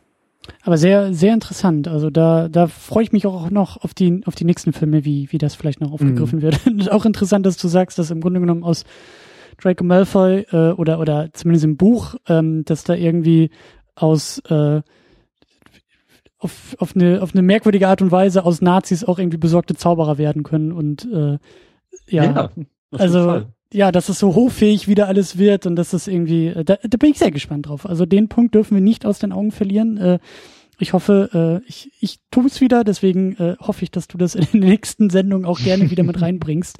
Ähm, aber um den Boden zu, äh, Bogen zurückzuschlagen, ähm, äh, das Ganze ist halt eben hier in dieser, zumindest im Film, in dieser Familienkonstellation ähm, mhm. ähm, verortet. Und das finde ich halt sehr, sehr spannend und interessant und schön, dass eben auch die, die anderen Figuren ähm, um Harry jetzt auch ein bisschen mehr Kontext bekommen und ähm, dieses ja Familienthema, wie gesagt, bei ihm ist es immer so groß, aber das ist ja auch in jeder Coming-of-Age-Geschichte, und das ist hier auch eine Coming-of-Age-Geschichte, ist das natürlich auch verankert. ist ja immer diese Frage des Erwachsenwerdens, ja auch damit ähm, begründet, wo kommst du eigentlich her und wer sind eigentlich deine Eltern und wie verhältst du dich zu deinem Elternhaus und wie distanzierst du dich vielleicht auch zu deinem Elternhaus oder was wird von dir erwartet aufgrund deines Namens und deiner deiner Familiengeschichte und das finde ich halt schon sehr schön, dass das hier so angedeutet wird oder dass das hier zumindest einen Raum be äh, bekommt. Bin ich auch gespannt, ob das noch später größer gemacht wird, ob man da wieder zurückkommt, aber äh, das ja, das kann ich jetzt nur spekulieren an dieser Stelle. Du kannst wahrscheinlich irgendwie nicken und grinsen und äh, äh, tust es wahrscheinlich auch schon stumm, aber äh, ja. Äh, ja, ich finde es spannend, dass du auch sagst, ähm, so bei Harry ist das Ganze klar, weil ich finde auch in diesem Teil ist es gar nicht so klar, denn ähm, das Thema für Harry in zumindest über weite Teile des Films ist ja Zweifel. Und mhm. eben auch diese, ähm, wir kennen natürlich so die Geschichte seiner Eltern, aber dass er dann auf einmal in diese super lange Zauberertradition reingestellt wird und die Frage, ob er denn nicht der Erbe Slytherins ist. Ähm, und äh, das wiederum, jetzt auch Kolumn sofort zu loben, ist halt total super inszeniert mit diesem Duell, wo ähm, Harry dann anfängt, Parcel zu sprechen und wir eben diesen Perspektivwechsel kriegen, wo mhm. wir im mhm. ersten Film noch quasi in Harrys Kopf waren und er sprach halt mit der Schlange in seiner normalen Sprache und jetzt im zweiten Film eben eine Außenposition einnehmen und wir sehen ihn halt ähm, äh, ja diese fremdartige Sprache sprechen und verstehen sie nicht und ähm, die Schlange wirkt halt auch, also wir, wir haben eine eindeutige Außenposition. Die Schlange, du weißt nicht genau, ob er sie wirklich zurückruft oder ähm, es sieht halt auch so ein bisschen aus, als könnte er sie auf diesen einen Schüler sch äh, schicken und äh, das hat so ganz klar die Funktion, um so ein bisschen Distanz zu uns zu, zwischen uns zu bringen. Und äh, Hermine äh, sagt es ja auch im, genau im Anschluss dieser Szene, dass er sie halt irgendwie Harry erklärt, ähm, dass Slytherin ein Parselmund ist und dass es deswegen total scheiße war, dass er jetzt Parcel gesprochen hat. Ähm, und er, Harry meint dann auch so, so ah, ich, ich, ich bin doch nicht der Erbe Slytherins. Mhm. Ich meine, ich kann es nicht sein, oder? So, und das ist eben dieser Moment, und man sieht, er ist die ganze Zeit am Zweifeln, äh, was ja auch ganz klar durch dieses Motiv, dass er Stimmen hört, das ist ja das Mega-Symbol unserer Gesellschaft, dass du äh, quasi nicht bist, so Stimmen hörst, die nicht da sind. Und Hermine ist ja auch wieder total hart, wo sie sagt so, nein, Harry, wenn man Stimmen hört, hat das nichts mit Magie zu tun, du bist einfach nur schizophren, sagt sie ihm quasi so. Äh, irgendwann sagt sie so, so, weder in der normalen oder in der Muggel noch in der Zaubererwelt ist das ein gutes Zeichen, wenn man Stimmen hört. Also mit mhm. anderen Worten, du bist schizophren. Musst dich jetzt mit abfinden. Du bist bekloppt, Harry, einfach und, bekloppt. Ja, ist so. Ähm, und da werden auch dann weiter, was ich auch schon so im, im letzten Folge andeutete, diese Parallelen zu Voldemort werden weiter aufgebaut. Mhm. Wir erfahren, mhm. dass ähm, Voldemort ein Halbblut, wie er es nennt, war, genau wie Harry, also beziehungsweise seine Mutter ist halt muggelstämmig.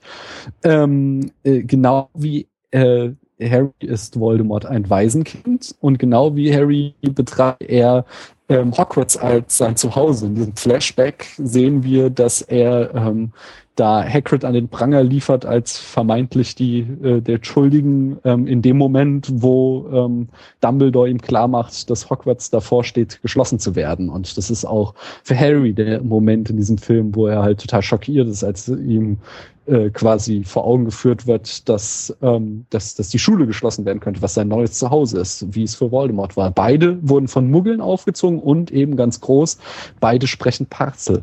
Nicht? Wir und deswegen diese, äh, das, ich finde gar nicht, dass Harrys Backstory so klar ist, sondern sie wird eben in diesem Film in Zweifel gezogen. Richtiger Punkt. Ich wollte damit nur sagen, es ist klar, aus welchem Elternhaus er kommt und es ist klar, dass mhm. aufgrund dieses Elternhauses seine Rolle als unser Protagonist und als unser, ja, äh, als unsere Hauptfigur dadurch, dadurch so äh, gefestigt ist. Und äh, mhm bei den anderen war es halt nicht, war es noch nicht so gefestigt. Also da, da fehlte mhm. noch so ein bisschen so dieser Hintergrund und Unterbau, warum, also was, ne, so was, was der Hintergrund von Hermine ist und von Ron und äh, das meinte ich eigentlich. Aber äh, du hast, du hast sehr, sehr viel Schönes und Richtiges gesagt und vor allen Dingen diese Schlangenszene, auf die wollte ich auch nochmal zu sprechen ja. kommen. Also als Harry dann anfängt, da mit dieser Schlange zu sprechen.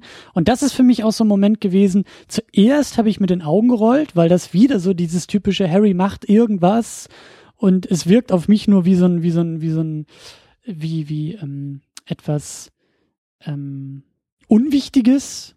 Ja, mhm. und ich bin noch nicht fertig mit diesem Satz, aber es wirkt erstmal so, als ob es etwas Normales, etwas Unwichtiges, ja, jetzt redet er mit einer Schlange, das kennen wir doch schon aus dem ersten Teil und warum, warum ist es schon wieder so, dass alle sich irgendwie umdrehen und irgendwie so dieser Record Scratch irgendwie im Soundtrack so gefühlt kommt und, und die Kamera ranzoomt und alle irgendwie das so groß machen und dann zeigt sich ja eben danach, das ist halt was Besonderes, das ist halt etwas, was nicht jeder kann und wie gesagt, ich, der die Bücher nicht kennt, ähm, hatte diesen Kontext eigentlich gar nicht. Ich habe es nur im mhm. ersten Film gesehen, dass er das, wie du sagst, er tut es einfach und wir sind in seiner Perspektive drin. Wir merken noch nicht mal, dass es eigentlich eine andere Sprache ist, sondern es mm. ist für uns genauso verständlich wie für ihn.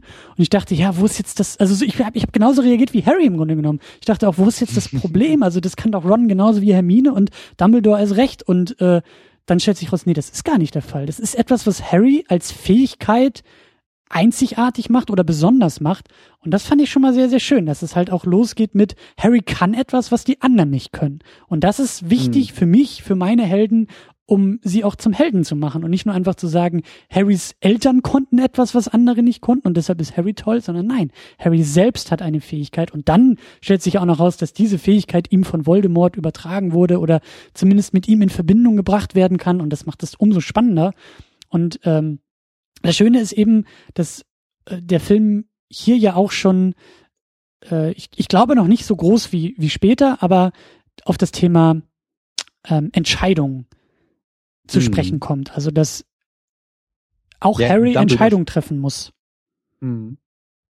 Äh, Dumbledore spricht es ja am Ende, wenn er uns wieder den Film erklärt, ähm, äh, konkret aus, dass er sagt halt viel mehr als das, ähm, was wir geboren sind, prägen uns unsere Entscheidungen.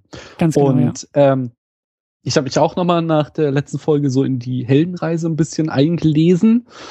Und ähm, so, ich hatte ja beim letzten Mal den ersten Film quasi als eine Heldenreise interpretiert, aber man kann natürlich auch den kompletten Zyklus als eine Heldenreise lesen.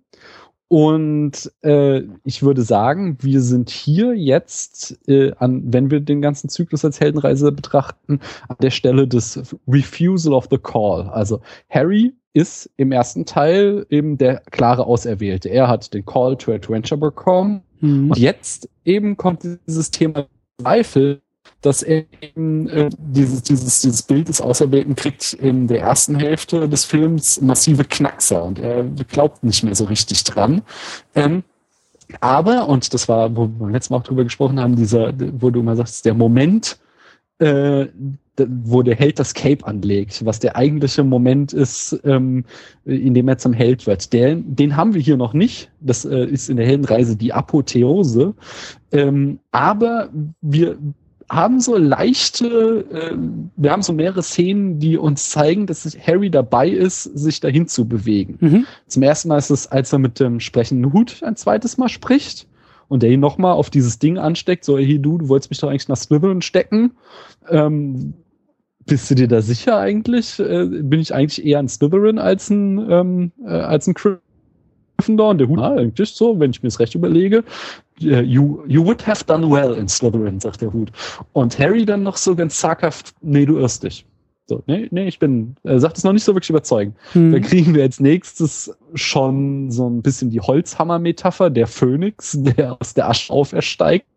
Das zeigt schon so dieses, ja, Harry hat jetzt Zweifel, aber äh, er wird demnächst kommen.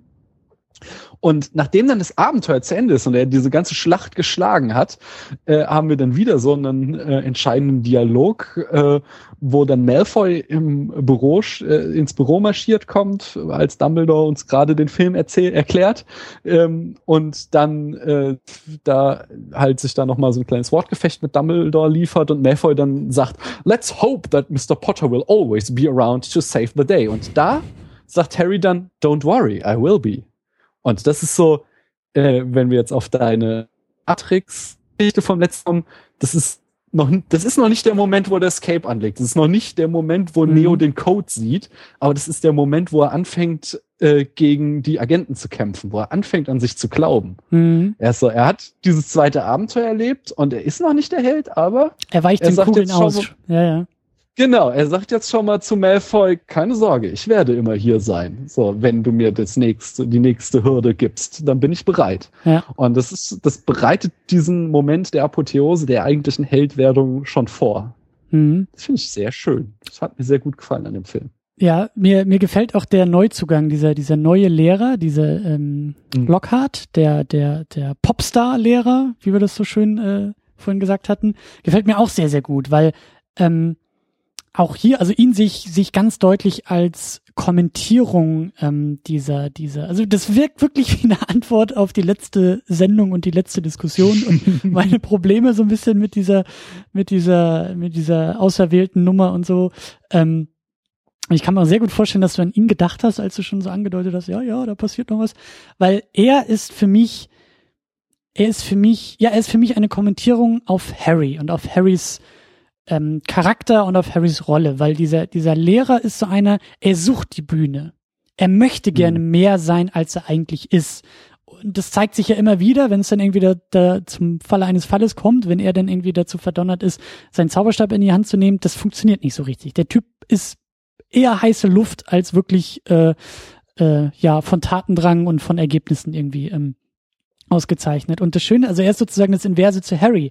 Harry ist derjenige, mhm. der eben noch so ein bisschen stolpert und noch so ein bisschen auch im ersten Teil ja so reingeworfen wird in das alles, aber gleichzeitig, und das passiert ja hier auch in diesem, also das ist ja eigentlich das perfekte Bild. Also als Harry doch in diese Buchhandlung kommt und dieser Lehrer, dieser, dieser Buchautor da ja im Rampenlicht steht und Harry zu sich zieht und sagt, komm, wir machen jetzt Fotos zusammen und der Lehrer ist so derjenige, der das strahlende Grinsen drauf hat für die Presse, der weiß, wie das alles geht, der weiß, wie man auf so einer Bühne und auf so einem Podium steht und Harry ist total unbeholfen daneben und weiß gar nicht, was er machen soll und guckt so ein bisschen bedröppelt da irgendwie in diesen, in diese Kamerablitze und das ist für mich halt so das perfekte, ja, die perfekte Kommentierung, weil Harry will diese Bühne gar nicht. Harry ist auch noch gar nicht, mhm. wie du es mhm. schon gesagt hast, in der Lage, diese Rolle anzunehmen. Also er hat noch so diesen Kampf mit sich und er wächst noch so ein bisschen in das alles rein und das ist wie so ein Turnschuh, der noch nicht richtig sitzt, so, aber und das ist eben so schön. Deswegen, ich finde diesen Lehrer ganz, ganz toll, weil er für mich der, der, ähm, der, ja, der, der, er ist nicht der Anti-Harry, aber er ist so ein, er ist sowas Inverses irgendwie. Er ist so etwas, was Harry hätte sein können, es aber nicht ist und dadurch im Rückgriff wieder so viel über Harry aussagt. Hm. Das ist eine total schöne Beobachtung, zumal das auch so ein Thema ist, was uns auch weiter begleiten wird, dass Harry auch eben ähm, total ungeschickt ist, wenn es darum geht, im Rampenlicht zu stehen und dass er eben gerade nicht so der Showmensch ist, mhm. äh, dass er eben diese auserwählten Rolle zwar übergestülpt bekommen gibt, aber sie, sie, also ja, er kann sie nicht so gut spielen wie jetzt eben Lockhart, der sie total gut spielen kann, aber bei dem nichts dahinter steckt. So, mhm. Ja. Ja, und er spielt sie auch nur, ne? Es, es ist nur so eine Rolle mhm. und Harry ist es halt irgendwo dann doch eher. Und das, äh, das wird sich wahrscheinlich auch in den, in den nächsten Filmen noch zeigen. Aber ähm, ja, du hast auch Voldemort angesprochen, die Verbindung mhm. zwischen den beiden und damit ja auch eine gewisse, ähm, also Voldemort scheint hier ja eher der Anti-Harry zu sein, der, der, ähm, diese, also das kenne ich eben auch aus dem, aus dem, ähm, sorry, wenn ich das wieder machen muss, Rückgriff auf die Superhelden, aber das kenne ich in dem Kontext halt als, ähm, wobei das hier auch passt, es ist, es ist der Erzfeind. Voldemort mhm. ist der mhm. Erzfeind von Harry und es gibt eben eine Variante des Erzfeindes, der eben sozusagen das, ähm, der Held in Umkehrung ist. Ja, also das, was den Helden sozusagen, was, was der Held als Plus hat, hat der Erzfeind als Minus. Ähm, und sie sind irgendwie gleich oder ähnlich veranlagt. Sie haben irgendwie Gemeinsamkeiten, sie haben eine gemeinsame Geschichte oder sie haben eine gemeinsame Herkunft. Da gibt's ja verschiedenste Varianten. Aber ähm, ich denke da zum Beispiel an, an äh, ja, auch da wieder sorry, aber ich denke an Supermans Erzfeind äh, General Zod, also ein, ein beide haben die gleiche Verbindung über diesen Heimatplaneten, beide haben die gleichen Kräfte auf der Erde, aber eben Superman zeichnet aus, dass er eben diese diese menschliche konservativ-amerikanische Erziehung genossen hat und damit ein, ein, Wertekanon mit sich trägt und eine Moral mit sich trägt. Und dieser General Zord, der halt verbannt wurde vom Planeten als ja schon da als Bösewicht, der auf die Erde kommt und sagt, wir müssen hier regieren, wir müssen hier herrschen und wir müssen unterwerfen und die gleiche Veranlagung mit sich bringt, aber eben einen Mangel hat, einen Mangel, den der Held eben nicht besitzt, sondern der Held ist halt eben durch, ja, der Held ist halt, ähm, also hat diesen Mangel nicht. Gleiche Veranlagung, aber diesen Mangel nicht. Und so ähnlich perlt sich das ja hier auch so langsam raus, ne? Dass Voldemort ähnliche Veranlagung hat, ähnliche Gemeinsamkeiten, ähnliche, ähnliche Vorgeschichten hat, aber da bin ich mal gespannt, wo es noch hingehen wird. Irgendwas scheint ihm ja zu mangeln. Und ich würde da jetzt gleich mal drauf tippen, so ins Blaue hineingeschossen. Es ist, also Harry zeichnet eben aus, Harry zeichnet ja die Verbindung zu den Mitmenschen um ihn herum aus. Harry hat Voldemort, mhm. er hat, hat Dumbledore, der ihn als, als Wegweiser, als Mentor dient. Ähm, Hagrid ja auch so ein bisschen, so als, als großer Onkel, äh, dann seine Freunde um ihn herum, er hat Ron, er hat Hermine, die ganz, ganz wichtig sind und immer wichtiger werden. Und vielleicht ist das der Punkt, der die beiden auseinanderdividiert. Vielleicht ist Voldemort derjenige, der diese, diese Liebe gar nicht genossen hat in seinem Leben und diese, diese Verbindung zu anderen. Ich weiß es noch nicht, keine Ahnung, aber das ist so mein Tipp äh, ins Blaue. ja, Jackpot, nicht? das ist das große Thema. Gut, dann machen wir zu. Dann war's das. Äh, vielen Dank, dass ihr bei Harry Potter dabei wart. Wir nein, nein, nein, es geht noch weiter. Es geht noch weiter. Wir werden, äh, wir werden Voldemort in Zukunft noch besser kennenlernen und wir werden noch einen zweiten ganz wichtigen Aspekt bekommen, der sie unterscheidet. Das ist das erste. So, dass sie sich sehr ähnlich.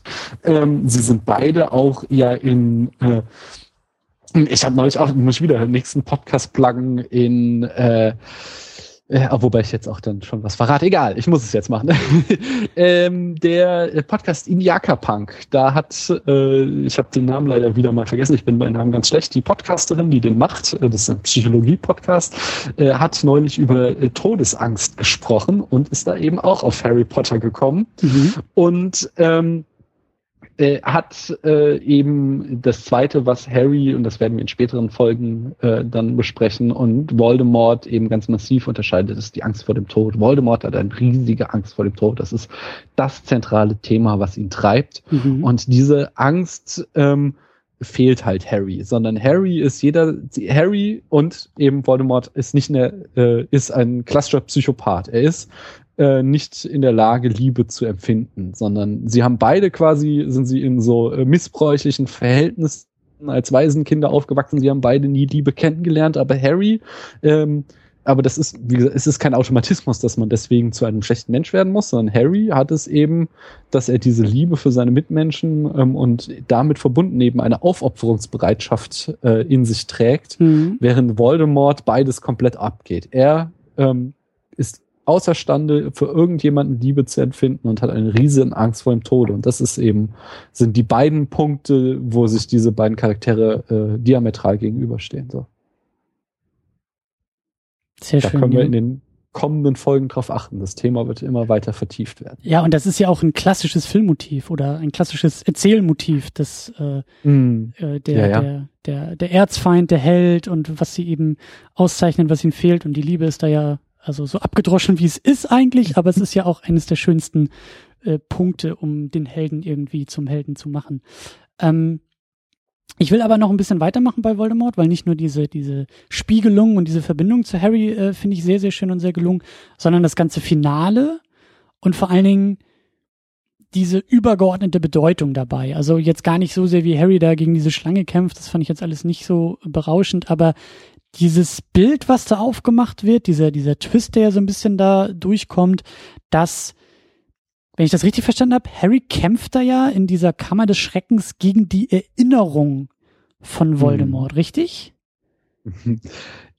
Ja, oder die Erzählung richtig. oder was was also es ist ja die es ist ja also alle die jetzt äh, Filme und Bücher kennen äh, haben eben mit mir gelacht also weil da muss ich jetzt eben auch mal große Geschichte ich muss abschweifen. Entschuldige, Christian, du hast gleich wieder. Aber kein Thema.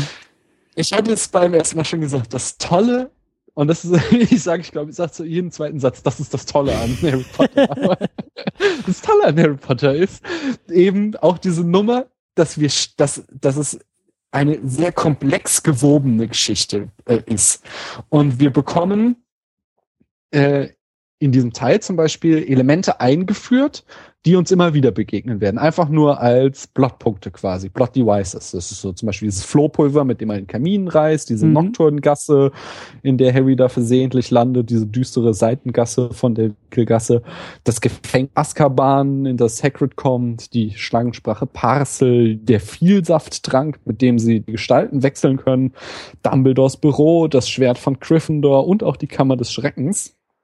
Kleiner Fun Fact, äh, hier wieder äh, ein Hindernis, was daraus entstand, dass die Bücher noch nicht zu Ende geschrieben waren, wussten natürlich die Filmemacher in dem Moment auch noch nicht, dass die Kammer des Schreckens später nochmal auftauchen wird hm. und haben sie komplett abgebaut nach Ende des Drehs und mussten sie dann in einem späteren Teil wieder komplett von null neu aufbauen, weil sie dann doch wieder auftauchen wird. Ähm, dann gibt es äh, äh die berühmten Chekhovs Guns in diesem äh, Teil, äh, die halt Elemente die uns als vermeintlich nebensächlich eingeführt werden, die später enorme zentrale Rollen spielen werden. Zum Beispiel ist das die peitschende Weide, der Baum vor der Schule, in dem sie da mit dem hm. Auto drinnen landen, das sie verprügelt. Das ist im Augenblick nur wieder so eine skurrile Idee in dieser Zaubererwelt, ähm, wird aber gleich im nächsten Teil eine entscheidende Rolle im Plot spielen.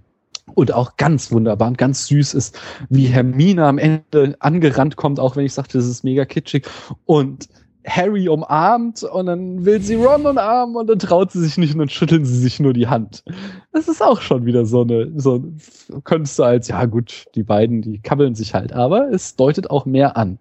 Äh, dann haben wir erste Payoffs hier. Wir hatten das ist die Geschichte mit der Schlange so, ne? Da hatten wir im ersten Teil den Build-up, Harry kann mit Schlangen sprechen mhm. und jetzt was du sagtest, oh, das ist was Besonderes so. Das kriegen wir. Und dann haben wir eben und das ist das Besondere, das ist das Tolle an Rowling oder an der Geschichte, ähm, diese vermeintlichen Payoffs, die wir bekommen, die sich aber in the long run wieder als äh, Build-ups erklären. Und ist eben äh, die, das Tagebuch, was das Tagebuch ist und diese manifestierte Erinnerung von Voldemort, äh, haben wir hier eine total schlüssige Erklärung bekommen innerhalb dieser Zaubererwelt, die wir aber in einem späteren ähm, Folge lernen werden, in einem späteren Film lernen werden. Nur quasi so haben wir jetzt gerade erst den äh, die Zehenspitze auf den Meeresgrund aufgesetzt, denn da steckt noch viel mehr dahinter. Und genau ähm, am Ende, als Dumbledore uns den Film erklärt, wo er dann Harry sagt, dass er Voldemort so ähnlich ist, weil als dem, als Voldemort dem, der Flug verunglückt ist, als er Harry töten wollte als Baby, ist ein Teil von Voldemorts Kräften auf Harry übergegangen, mhm. sagt äh, mhm. Dumbledore. Und das ist auch, das ist auch im, zum jetzigen Zeitpunkt eine total schlüssige Erklärung, die uns total viel aus den ersten beiden Filmen ähm, erklärt, die aber auch wieder nur so äh, die Spitze des Eisberges ist und wir da noch viel mehr erfahren werden. Und das finde ich wirklich das ganz, ganz Tolle an der Geschichte. Und jetzt habe ich, wie gesagt, dich wieder so abgewirkt. Eigentlich wolltest du über äh, Voldemort und das Tagebuch sprechen. Ja, also ich bin, ich bleib weiter, weißt du, du sagst immer, das ist das Tolle, das ist das Tolle. Und ich glaube, bei mir ist so das, das Trinkspiel, was man spielen kann mit, ja, da bin ich mal gespannt drauf und da bin ich noch mal gespannt drauf und ich hoffe, dass das noch mal aufgegriffen wird. Aber ist doch schön, ist doch sehr, sehr schön. Ähm, mein Punkt ist, äh, den ich machen wollte, dass dieses Bild finde ich einfach total klasse, ja. Also, dass wirklich, dass Harry gegen diese, gegen diese Erinnerung, gegen diese Legende, gegen diese Geschichte um Voldemort, die da passiert ist, wirklich kämpft. Also, und auch genau das zerstört. Also dieses Bild, wie er mit diesem, mit diesem, ähm, was war denn das? Das war doch von dieser Schlange, dieser Zahn, dieser Giftzahn. Mhm. Also, er, er merkt dann auch da so, es, es, es wird langsam der Held oder er wird langsam zum Helden, denn er merkt, dass er gar nicht gegen diese Erinnerung, also er kann das Schwert nicht gegen Voldemort direkt richten, also zerstört er oder er kratzt an diesem Mythos, er kratzt an der Erzählung, er kratzt an diesem, an diesem Buch, er, er, er sticht auf dieses Buch ein und ich finde, das ist so eine, ein geiles Bild und das ist genau das, was ich ja so in der letzten Episode äh, so, so, ja, was, was für mich ja so dieses eher nervige Thema war, immer dieses, immer diese Legendenbildung und so. Und hier, ich finde das einfach so klasse, dass genau das angegriffen wird, dass, dass gesagt wird, es geht darum, Legenden und Geschichten zu zerstören. Und das, was passiert ist, ist passiert. Aber das muss ja gar nicht für die Zukunft irgendwie relevant sein. Und ich finde dieses, dieses wirkliche Bild, wie Harry da sitzt und mit diesem Giftzahn auf dieses Buch einschlägt und so einsticht, das finde ich total geil und total klasse gemacht und einfach Hut ab an Rowling in diesem Bild zu denken. Also diese, dieses Motiv hast du ja auch schon angedeutet in der letzten Episode, das wird ja noch ein sehr großes sein, das wird noch sehr viel angegriffen, aber dann dieses tolle Bild zu finden dafür, ähm, Hut ab. Wahrscheinlich wirst du jetzt auch wieder sagen, ja, und im Buch war es noch mal fünfmal geiler, aber äh, nee, ich fand es nee, hier im Film auch schon sehr fand, schön. Ich fand das toll. Ich fand auch, wie dann die Tinte aus dem Buch rausquillt, so als würde das Buch bluten. Ja. Das finde ich, fand, fand ich toll. Äh, und es ist vor allen Dingen auch ja äh, quasi eine Erweiterung dieses Motives, was sie vorher schon aufgegriffen hat mit den Namen, dass sie eben Sprache äh, Macht einräumt, dadurch, dass sich ja außer Harry, der nicht weiß, was er tut, und ähm, Dumbledore niemand traut, den Namen Voldemort auszusprechen, mhm. sondern immer der, dessen Name nicht genannt werden darf, von, von denen quasi die Angst haben, oder der dunkle Lord von seinen Verehrern wird er genannt, so, aber ähm, seinen eigentlichen Namen, das ist etwas ganz Unerhörtes, das spricht man nicht aus. Und das wird dann eben hier mit diesem Tagebuch, wie du sagst, äh, äh, wo sie dann, also und Harry greift das an, das wollte ich sagen, mit dadurch, dass er einfach sagte, wieso das so Voldemort. Äh, mhm. Hab ich kein, ich, ich kenne den nicht, habe ich kein Problem mit, ich nenne den einfach Voldemort. Und hier äh, wird eben dieses gleiche Bild, das in Sprache Macht steckt, vergrößert, äh, indem da dieses Tagebuch stört. Das ist schön schöne Buch. Ja, ja, und wie gesagt, einfach ein, ein sehr, sehr schönes Bild ähm, und eine sehr schöne Möglichkeit, das, das auch auszudrücken, halt in, in Bildsprache auszudrücken. Äh, ja. Mhm. Schönes Ding und ich glaube, damit sind wir, oder bin ich erstmal durch mit diesem großen Komplex dieser, dieser, dieser Heldenreise, dieser Heldwerdung, so Harry vielleicht auch als Protagonisten. Vielleicht noch ganz kurz, äh, weil wir viel über Harry geredet haben. Also ähm, gefällt mir alles sehr, sehr gut und geht in die richtige Richtung mit ihm. Ich glaube, Ron ist so ein bisschen auf der Stelle geblieben, weil er mhm. ist, er zieht immer noch die besten Gesichter, er hat immer noch die besten Reaktionen, er ist immer noch der, der, der, der Comic Relief eigentlich so dieser Truppe. Ähm, ich muss aber sagen, Hermine fand ich echt schade, dass sie da so ein bisschen im, im Finale so rausgeschrieben wurde. Also ich glaube, dass Rowling da so ein bisschen versucht hat, mal ähm, Konstellation auszutesten. So, jetzt schicken wir mal die beiden Jungs los und gucken mal, wie das so, wie sich das so schreiben lässt und was sich da so erzählen lässt mhm. und wie das vielleicht auch bei Fans ankommt. Ich kann mir sehr gut vorstellen, dass Ron irgendwie nochmal ausgeschaltet wird und Harry und Hermine nochmal los müssen. So, das wird auch irgendwie bestimmt noch passieren und ähm, also ich verstehe so aus dieser Perspektive, was da für Dynamiken gewirkt haben in der Geschichte. Ich fand es aber trotzdem schade, dass Hermine einfach so kurz kam. Also ich bin, äh, notiert mich gerne, ich weiß nicht, ob es da irgendwelche Lager gibt oder ob da irgendwelche, ne, es ist ja immer so, äh, Stichwort Shipping und sowas, aber ich bin felsenfest dafür, dass, äh, also Hermine darf da nicht vergessen werden. Die gehört dazu und äh, hat mir wirklich gefehlt in diesem Film ein bisschen. Ja, ja, Wobei sie, das sagte ich ja auch in der Zusammenfassung, sie ist ja sogar also sie hat auch hier wieder den, die absolute Rolle der Deus Ex Machina, ständig den passenden Zauberspruch parat, äh, beginnt in, bei ihrem ersten Auftritt, wo Harrys Brille mal wieder kaputt ist und sie sie natürlich sofort wieder reparieren kann und endet damit, dass sie dann versteinert ist und sie noch aus ihrer versteinerten Hand ja. den Zettel ziehen, auf dem des Rätsels Lösung steht, was, äh, äh, ja, da kann ich jetzt auch äh, anfangen, äh, hier mitzupicken, weil das ist sowas, was mich massiv stört. Denn führen denn diese Lehrer überhaupt keine Ermittlungen durch? Ich meine, du hast da, also das lernst du doch in jedem Tatort, dass du mal einen Tatort sichern musst eben, dass du halt vielleicht mal dieses versteinerte Mädchen untersuchen musst und so. Oh, sie hat einen Zettel in der Hand. Plus, Hermine, die immer irgendwie mit Büchern rumrennt und total ähm, ja, ja pedantisch ist, was Bücher angeht, auf einmal kein Problem hat, da eine Seite aus einem Buch zu reißen, wenn es eben dem Plot dient. Äh, das ah, finde ich sehr kritisch. Und also ich kann ja, ähm, ich kann ja aus meiner Position sagen, du hast recht. Also solche, solche Momente hatte ich auch öfter. Ähm, ich bin ja in der Lage, ich kenne ja die anderen, also ich kenne ja den Fortlauf der Geschichte gar nicht so sehr. Äh, ich könnte mir an dieser Stelle auch noch vorstellen, dass es so ein bisschen so ein Teil drei so Truman Show mäßig wird. So, es stellt sich heraus, Weißt du, die Kamera zoomt so ein bisschen raus. Harry Potter ist der Protagonist in seiner eigenen Erzählung, ohne dass er es wusste. Und alle anderen um ihn herum müssen nur Rollen spielen und ihn zuspielen, weil eigentlich so das Ganze irgendwie ins Fernsehen übertragen wird. Und es gibt keine Zauberer, es gibt keine Muggel, sondern es ist alles nur so eine Reality-TV-Show. Und deshalb äh, ermitteln die Lehrer selber gar nicht, weil das alles Teil des Plots ist, um Harry irgendwie zu testen oder so. Und dann gibt's am Ende, weiß ich nicht, 100.000 Pfund und äh, Danny Radcliffe äh, tritt heraus und sagt, ich habe gewonnen oder sowas. Aber äh, ich glaube nicht, dass das passieren wird, aber es könnte passieren. Man könnte den Eindruck haben, so, aber es ist ja so, äh, das, natürlich wird das gemacht, um die äh, Komik in dem Film zu liefern, aber insgesamt sind dieses Kollegium ja unglaublich unverantwortlich. Zum Beispiel, dass quasi der komplette Unterricht daraus besteht, irgendwie mit dem Zauberstab rumzuwedeln und trotzdem lassen die Ron ein ganzes Jahr mit diesem kaputten ja. Zauberstab da auftreten. Der jeden Zauberspruch, den er damit ausführt, geht nach hinten los. Und das nächste Punkt ist, dass sie ja auch komplett empathielos sind. Da werden ständig Tiere in Gegenstände verwandelt oder diese Alraunen, die ja offensichtlich auch irgendwie fühlende äh, Lebewesen sind. Das waren diese, diese, halt diese Bonsai-Bäume, oder?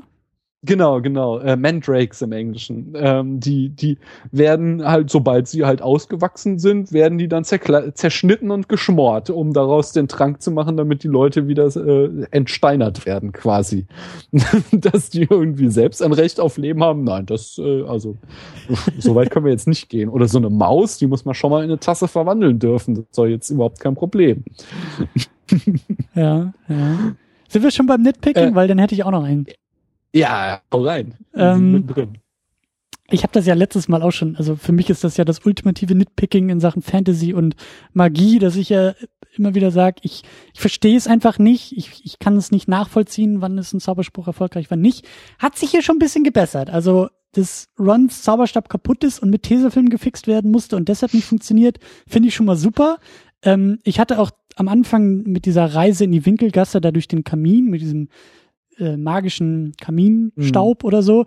Als Ron das Ganze gemacht hat ähm, und, und äh, gezeigt hat, wie es geht, da war ich schon kurz davor, hier wieder aufzuspringen und mich aufzuregen und zu sagen, was, was haben wir jetzt gelernt? Außer irgendwie, also was ist jetzt wieder entscheidend? Ist die Menge des Staubes entscheidend? Ist irgendwie die Art und Weise, wie es fallen lässt, entscheidend? Oder ist die Betonung entscheidend? Und dann stellt sich heraus, ja, man muss es halt irgendwie richtig betonen. Also da so ein bisschen, immer noch so ein halbes Nitpick, aber es wird so langsam besser. Also ich, mhm. ich habe das Gefühl, ein bisschen besser in dieses Regelwerk irgendwie hineinzukommen. Und auch da so, so Kleinigkeiten, man muss das nicht alles für mich irgendwie auserklären, aber äh, zum Beispiel, dass irgendwie gesagt wurde, hey, wir können diesen Zaubertrag oder dieser Zaubertag braucht jetzt einfach mal einen Monat Zeit, bis er fertig ist. So äh, fand ich okay. Also ist irgendwie so okay. Mhm. Es gibt anscheinend auch Zaubertränke, da ist es einfach eine Hürde oder da, da ist der Prozess länger als bei anderen. Du kannst also nicht in, innerhalb von drei Sekunden und zwei Zutaten irgendwie den mächtigsten Zaubertrank aller Zeiten machen. Okay, das ist so kleines Regelwerk nebenbei, das schluck ich, das nehme ich mit und äh, damit kann ich für die Zukunft, glaube ich, arbeiten. Aber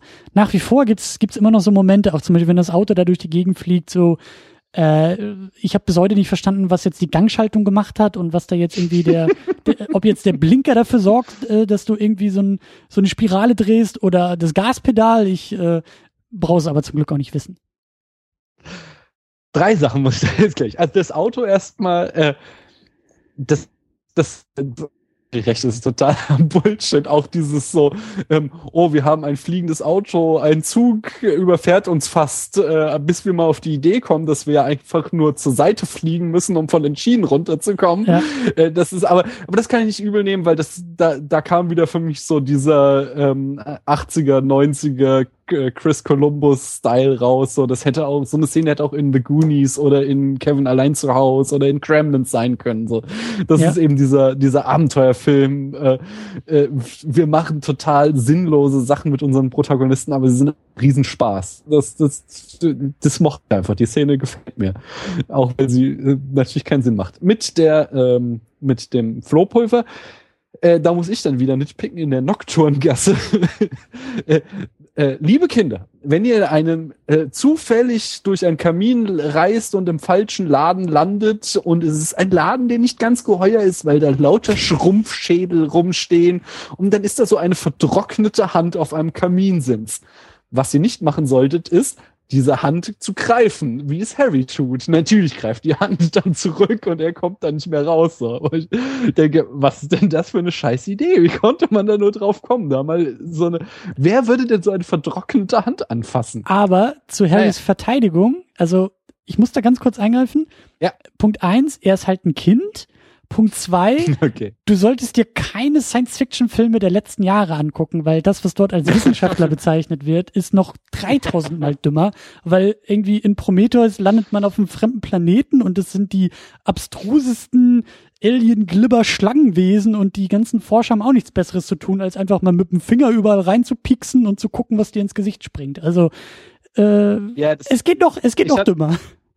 Äh, das ist ein beliebtes Thema, aber ich werde es trotzdem nicht müde zu kritisieren. Jetzt hier bei der neuen Hype-Serie Stranger Things ist das auch, dass es so ein schleimiges Dimensionsportal gibt und niemand, der dieses sieht, hat nicht sofort das Bedürfnis reinzugreifen, den Kopf reinzustecken oder sonst was. Wenn ich ein schleimiges Loch in der Wand sehe, würde, wirklich weit davon entfernen. Aber in dieser Serie muss wirklich jeder erstmal reingreifen oder am besten noch den Kopf reinstecken. Das ist total absurd. Das ist, ja, ja, es ist äh, ein beliebter Trope, aber er ist trotzdem dämlich. ja. Ähm, dann, äh, genau, das dritte war, was du noch gesagt hast, mit dem ähm, Viehsafttrank, der einen Monat braucht. Da ist äh, zugleich etwas ganz Fantastisches und etwas ganz Beklopptes wieder mit verbunden. Nämlich den brauen sie ja in, ähm, in einem Klo, äh, in dem der Geist die maulende Myrte rumschwebt. Und dieser ist äh, wirklich schönste äh, Chekhovs Gun oder ähm, sogar eine Variation des Tropes, nämlich der Chekhovs Gag ähm, im ganzen Film. Äh, da wedelt uns Rowling die ganze Zeit mit der Lösung zu dem Kriminalfall vor der Nase rum und wir nehmen es nicht ernst. Wir kriegen auch immer wieder in den Rückblenden und so erzählt, dass da ein Mädchen gestorben ist. Es wird irgendwann auch klar, es ist auf einer Toilette gestorben und sie stößt uns wirklich ähm, und halt auch, ich sag wieder Rowling, aber natürlich genauso hier ähm, Chris Columbus und äh, wie heißt der Drehbuchautor? Äh, Klavs. Ähm, die stoßen uns halt immer wieder mit der Nase drauf, dass, dass die maulende Myrte, hey, die könnte euch verraten, wie ihr zur Kammer des Schreckens kommt. Ähm, aber es dauert halt eben bis zum Ende des Films, bis unsere Helden auch auf die Idee kommen. Und das, das ist wirklich eine tolle, ein toller Inszenierungstrick, der mir gut gefällt. Aber zugleich wieder, Zauberer sind Dilettanten, ähm, weil äh, in dieser Klo ist der Eingang zur Kammer des Schreckens. Und zwar ist es ein Wasserhahn, an dessen Seite eine Schlange eingraviert ist und die Myrte sagt, er hat noch nie funktioniert. Diese Schule gibt es seit tausend Jahren. Und nie hat ein Klempner sich berufen gefühlt, diesen einen Wasserhahn, der nicht funktioniert, mal zu reparieren und dabei herauszufinden, oh, es ist ein Geheimgang, der zur Kammer des Schreckens führt. Hm, naja. Aber dann, aber dann stelle ich als absoluter Obermuggel ja gerne die Frage, meinst du, da gibt's Klempner? Meinst du, da kommt so ein italienischer Klempner mit Schnauzbart irgendwie in, in, ja, nach Hogwarts geflogen oder, oder wird sowas nicht irgendwie so? Zumindest hätte es doch dann wieder irgendwie eine Zaubererpolizei geben sollen, die als Myrte gestorben ist, da mal den Tatort sichern sollen und dann so, oh, es hat vielleicht was mit Slytherin zu tun und hier ist eine Schlange eingraviert. Oh, das könnte eine Gemeinsamkeit haben. Ja. Also. Ja. ja. äh, nächster Punkt. Der Heuler. Äh, Ron kriegt Ärger mit seiner Mutter, weil er mit dem fliegenden Auto gesehen wurde und sein Vater deswegen Mordsärger im Ministerium hat. Abgesehen, dass das ja, ich als Vater sagen muss, pädagogisch äußerst fragwürdig ist, Ron vor der ganzen Schule zur Sau zu machen, würde ich jetzt so nicht unbedingt als äh, pädagogische Methode empfehlen die Erklärung, warum Ron das jetzt da in diesem, ähm, in der großen Halle, in dem Speisesaal aufmachen muss, diesen äh, schimpfenden Brief, kommt von Neville, der sagt, du musst es sofort öffnen, sonst wird es ganz schlimm. Und damit endet die Erklärung. Warum kann Ron nicht den Brief nehmen, drei Schritte vor die Tür gehen und den sich draußen in aller Ruhe ausschreien lassen? Was passiert? Explodiert der? Bringt der Ron um? So, ich meine, es kann doch nicht schlimmer werden. so. Mhm. Mhm. Ja. Aber, aber zur Verteidigung muss ich auch da sagen, ähm, auch wenn es vielleicht ein bisschen viel in dem Film vorkam, aber ich mochte das total gerne, dass die Mutter immer so diese, diese Tiraden schwingt und dann immer so zur Seite guckt und übrigens, das gilt nicht für dich, Harry, ich mag dich, du bist eigentlich yeah. mein Lieblingskind und wenn ich könnte, würdest du mein Sohn sagen, aber ihr Jungs, ihr müsst in Zukunft darauf achten, aber nicht du, Harry, du bist cool, aber ihr müsst in Zukunft, das fand ich, das ist schon, ja, wie du sagst, pädagogisch besonders wertvoll, aber zumindest sehr unterhaltsam. Ähm, und jetzt die meine letzten Nüsse, die ich picken muss, die auch die schlimmsten sind, ist zum einen ähm, Harrys Sockentrick mit Dobby. Äh, für mich ist das ein so advokatischer Winkeltrick. Also Hauselfen werden befreit, wenn man ihnen Kleidung schenkt. Äh, Harry zieht eine Socke aus, steckt die in das Tagebuch, gibt das Tagebuch Malfoy also Lucius Malfoy. Lucius Malfoy sagt, was soll ich damit? Reicht es Dobby. Dobby mhm. macht's auf, sieht die Socke und so, oh, mein Meister hat mir Kleidung geschenkt, ich bin frei. Sorry, aber es würde vor keinem Gericht äh, Bestand halten. So, äh, plus, offensichtlich müssen Hauselfen keine Wäsche waschen, weil sonst wäre ja bei jeder Wäsche, Dobby, wasch bitte die Wäsche, aber du bist damit nicht frei. Oder wie läuft das ab? Das ist doch kompletter Irrsinn. Ähm, und dann direkt daran ist Lucius Malfoy super sauer und will sich an Harry rächen und fängt an, einen Zauberspruch zu äh, sprechen, bis ihn dann Dobby, der ja jetzt nicht mehr gebunden ist an die Familie, äh, sich dazwischen wirft und das verhindert, dass äh, Malfoy ähm, Harry verfluchen kann. Und den Spruch, den er anfängt, äh, der beginnt mit Avada. Und wir werden im Film 4 lernen, dass es sich dabei um den Todeszauber handelt. Avada Kedavra. Und sorry, aber wie kann denn jetzt dieser äh, doch wirklich intelligente Mann mitten in dieser Schule vorhaben, Harry umzubringen? Der würde doch bis an sein Lebensende im Knast landen. Das kann doch nicht echt seine Absicht gewesen sein. Selbst wenn er sauer ist, das passiert dir doch nicht, dass du jetzt aus Versehen mal den Todesfluch auf einen Schüler loslässt.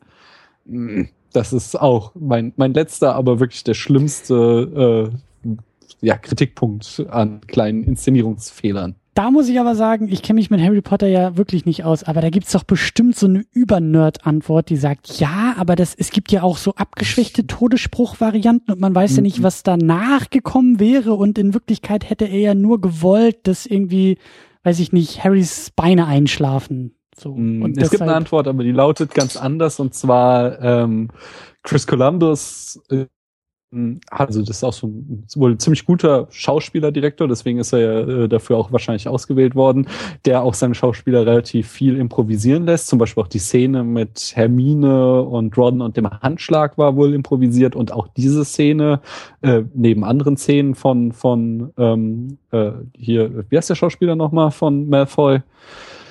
Ähm, ähm, ähm, ähm, ist Jason auch egal. Also, Isaacs? Genau, Jason Isaacs hat wohl äh, viele seiner Szenen improvisiert und diese auch. Und ähm, mm. im Buch zum Beispiel steht nur, er will einen Fluch auf Harry schicken und es wird gar nicht weiter konkretisiert. Und da ähm, Jason Isaacs gerade das vierte oder fünfte Buch gelesen hatte, steckte ihm dieser Fluch im Kopf und er hat ähm, ihn halt in der Szene dann verwendet. Aber das ist dann so, ja, gut, er hat es improvisiert, aber es ist halt schlechte Regie, weil es ist ja nicht so, als hätte man in diesem Film jeden ersten Take genommen, sondern da kann man halt auch als Regisseur sagen, so, na, ist vielleicht jetzt nicht die beste Idee, nimm doch lieber irgendeinen anderen Zauberspruch, so. Meinst du, wir brauchen die Special Edition für Harry Potter, wo sowas nochmal nachträglich gefixt wird, so alles Star Wars? Nein, ich möchte nochmal sagen, ähm, auch ich liebe es, äh, äh, zu nitpicken, aber das entwertet für mich nicht den Film. Das macht für so kleine Logiklöcher, sage ich mal, äh, finde ich immer so eine ganz amüsante äh, Beschäftigung, die rauszusuchen. Aber wenn der Film aus einem Guss ist und das würde ich hier dem zweiten Teil im Großen und Ganzen unterstellen, dann macht das für mich den Film nicht kaputt. Sehr schön, ja. Äh, geht mir ähnlich. Also Nitpicking ist äh, oder Jammern auf hohem Niveau oder wie man auch immer das nennen will, äh, finde ich auch äh, äh, ja, also man generell, man darf Filme, man darf Dinge, man darf Kultur, man darf Medien kritisieren, man muss sie dadurch nicht gleich irgendwie scheiße finden. Das äh, verwechseln viele, glaube ich, auch gerne mal. Ähm, wir hatten in der letzten Sendung, oder ich hatte, glaube ich, in der letzten Sendung auch so ein paar Fragen an die Harry Potter-Serie aufgeschrieben. Ich habe jetzt aber noch nicht nachgeguckt, mhm. ob sich da schon viel äh, beantwortet hat hier in dem Film. Ich will einfach die nächste Frage mal aufmachen oder zumindest ähm, eine Beobachtung, die ich sehr interessant finde hier, ist äh, der Umgang mit Technik.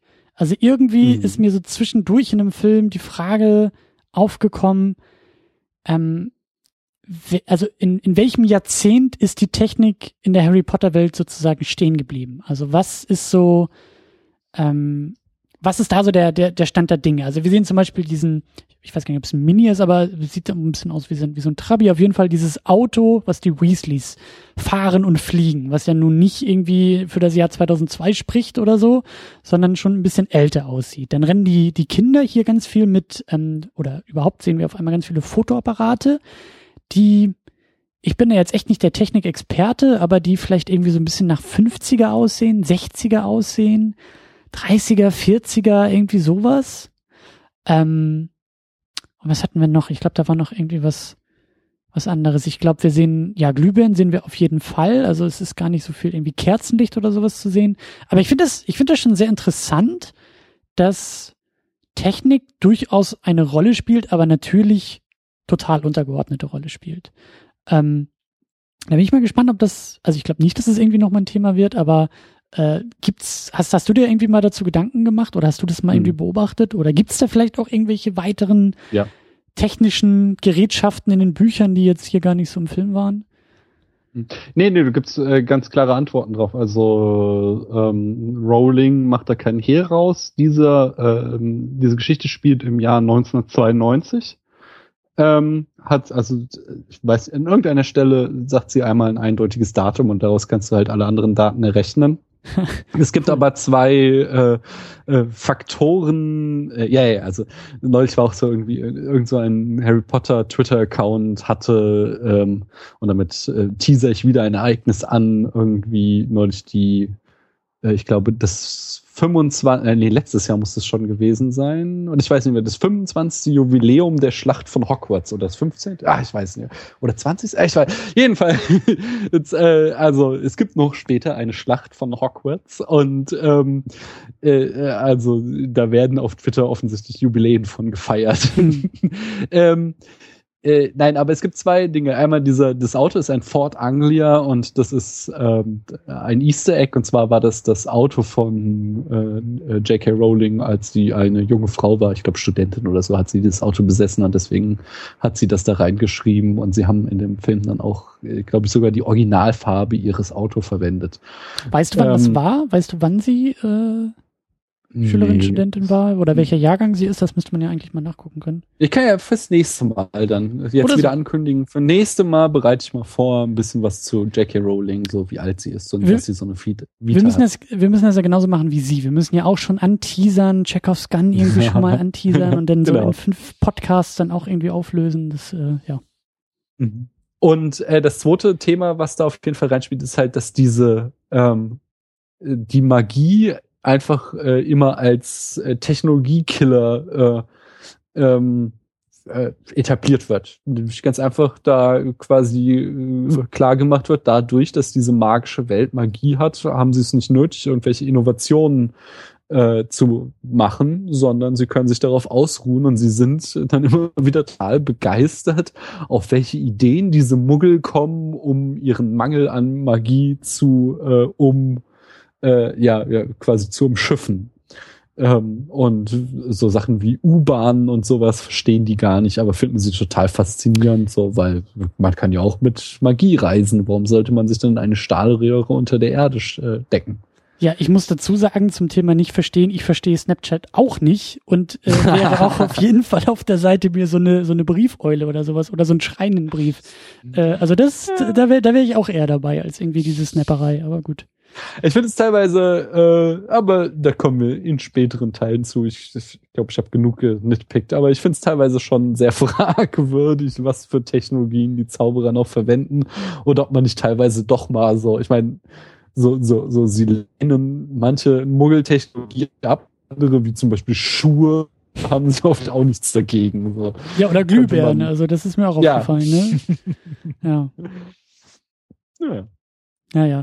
Ähm, ja, du deutest es schon an. Ich glaube, unser, unser Pulver, unser magisches Pulver für, für diese Sendung neigt sich langsam dem Ende entgegen, aber wir haben ja noch sehr, sehr viel vor und äh, haben ja auch noch sehr viele Teile vor uns und ähm, haben vor allen Dingen im nächsten Kapitel ähm, ja den ersten, den ersten, in Klammern Fragezeichen, auf jeden Fall einen großen Bruch vor uns. Wir haben dann Mhm. neuen Regisseur, wir haben dann so, was ich immer höre, ja, der dritte ist der beste und irgendwie dann wird alles anders und dann sieht es anders aus und fühlt sich anders an und erzählt irgendwie noch anders und äh, da bin ich, da bin ich sehr gespannt drauf. Also da freue ich mich schon drauf. Also ich hatte schon das Gefühl, so Teil zwei ähm, haben wir jetzt am Anfang gar nicht so sehr erwähnt, aber es ist ja schon, also wirklich bei der, auch bei der Crew hinter der Kamera so viel gleich geblieben und du hast es ja auch erwähnt, Chris Columbus hat auch diesen hier inszeniert. Das fühlt sich schon mhm. sehr artverwandt, natürlich sehr zusammenhängend an, aber eben sehr, ja, sehr ähnlich an. Und da bin ich mal mhm. gespannt, was, was, was da so im dritten Teil passieren wird. Mhm. Ich auch. Also ich, ich glaube, es ist noch gar nicht so lange her, dass ich den gesehen habe und ich habe den auch wahrscheinlich mit am öftesten gesehen. Ich finde ihn sehr gut. Er hat seine äh, Probleme, die äh, wir auch ausführlich besprechen werden, da bin ich sicher. Aber ähm, ja, trotzdem auf jeden Fall äh, der Höhepunkt der Reihe. Oh, der Höhepunkt der Reihe sogar. Ja, äh, ich habe es beim letzten Mal schon gesagt, ich glaube, am Ende ähm, die letzten drei werden auch wieder ziemlich gut. Ähm, besonders ich, in Erinnerung habe ich den vorletzten als sehr stark. Äh, aber der ist schon auch, äh, ja, ich, ich meine, ich, ich, ich persönlich stehe halt auch extrem auf Cuaron. Äh, Children of Man gehört zu meinen absoluten Lieblingsfilmen. Er zeigt auch das klasse Regisseurs und äh, nichts gegen Chris Columbus, aber eine ganz andere Liga nochmal. Hm. Heißt das, wir müssen uns dann auch ein bisschen den dritten Teil, ähm, ja, wie soll man sagen, ähm, in die Hamsterbäckchen stopfen, um dann so gegen äh, durch durch die mittleren Harry Potter Filme durchzukommen? Also sagst du, danach ist dann so ein bisschen Abfall, danach ist dann also nicht Abfall im Sinne von Müll, sondern da fällt eine Kurve Ich möchte gar ab. ich, möchte ich möchte dich da gar nicht äh, beeinflussen, sondern ich habe meine Probleme mit den nächsten zwei Teilen am meisten, aber ich, ich will da irgendwie, schau die dir an und sag doch du, was du darüber denkst. Vielleicht liege ich da ja komplett falsch. Na, das hat ja nichts mit richtig und falsch zu tun. Ich bin, das ist ja, ja das ja, Schöne. Ich bin ja, aber, aber ja, aber wenn du sagst halt so, wir müssen uns jetzt so den nächsten Teil freuen und uns quasi so daran wärmen, wie Frederik die Maus an den Gedanken an den Sommer sich wärmt, wenn der kalte Winter kommt, so, das ist halt so was, was ich nicht gut finde. Ich hatte es auch schon mal äh, in der letzten Folge gesagt, man kann äh, der Regie in keinem der Filme einen großen Vorwurf machen, die Drehbücher. Und wir haben, glaube ich, nach, ich glaube, weiß nicht, ob äh, müssen wir uns auch nochmal darauf vorbereiten. Entweder jetzt Teil drei oder ich glaube nämlich erst Teil vier haben wir ja auch einen Wechsel im Drehbuch ähm, äh, also äh, äh, Klaffs, äh, wer ist der mit Vornamen? Ich hatte es vorhin schon mal, äh, ist immer noch irgendwie involviert, aber es kommt ein neuer Drehbuchschreiber mit an Bord und man merkt da große Probleme, wie ich finde, noch, noch mal eine ganz andere Liga als hier, wo ich das Drehbuch ja auch immer ein bisschen zu gehetzt finde. Ähm, aber trotzdem kann man da auch immer Schönes entdecken. Also Teil 4 finde ich sehr kritisch, aber er hat äh, Szenen und Bilder, die einfach von der Regie wirklich groß gemacht sind. Ähm, kommen wir drauf. Lass uns drauf freuen und nicht irgendwie uns mit dem dritten äh, auf die kalten Wintertage vorbereiten, sondern auch die Schönheit des Winters genießen. wir gehen unvoreingenommen weiter und äh, das ist eine gute Idee. Ja, sehr schön. So machen wir das. Und in der Zwischenzeit ähm, hören wir und klicken wir vor allen Dingen auch bei euch drüben im Spätfilm rein. Äh, was sind da so die aktuellen Themen bei euch?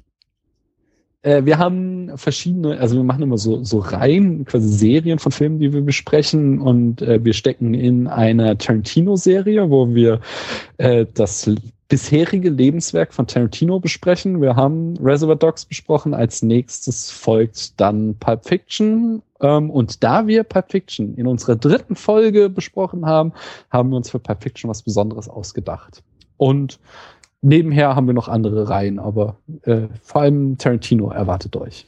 Das ist doch schön. Tarantino ist immer eine Reise wert. Ähm, ja, hört da mal rein. Auf jeden Fall unter spätfilm.de mit AE mhm. geschrieben und äh, bei Twitter auch spätfilm auch mit AE geschrieben.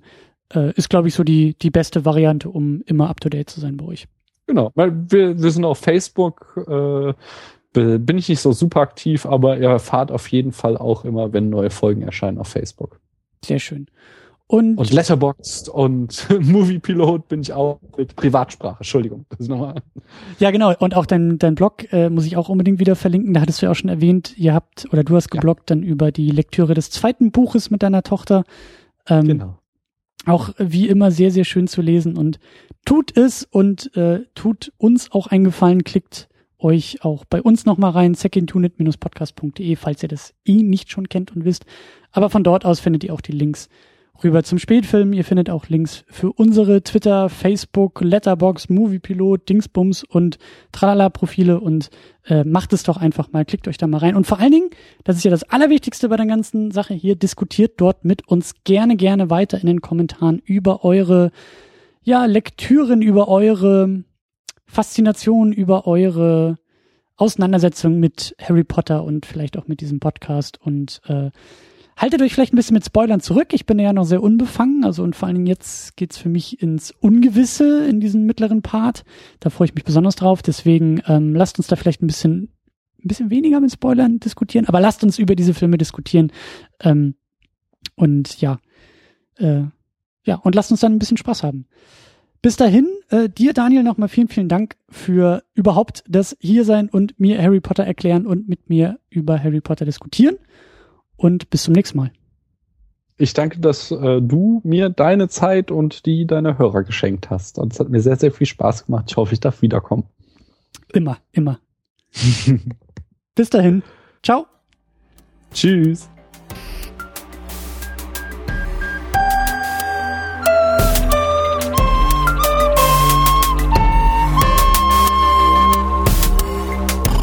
Second Unit. Second Unit.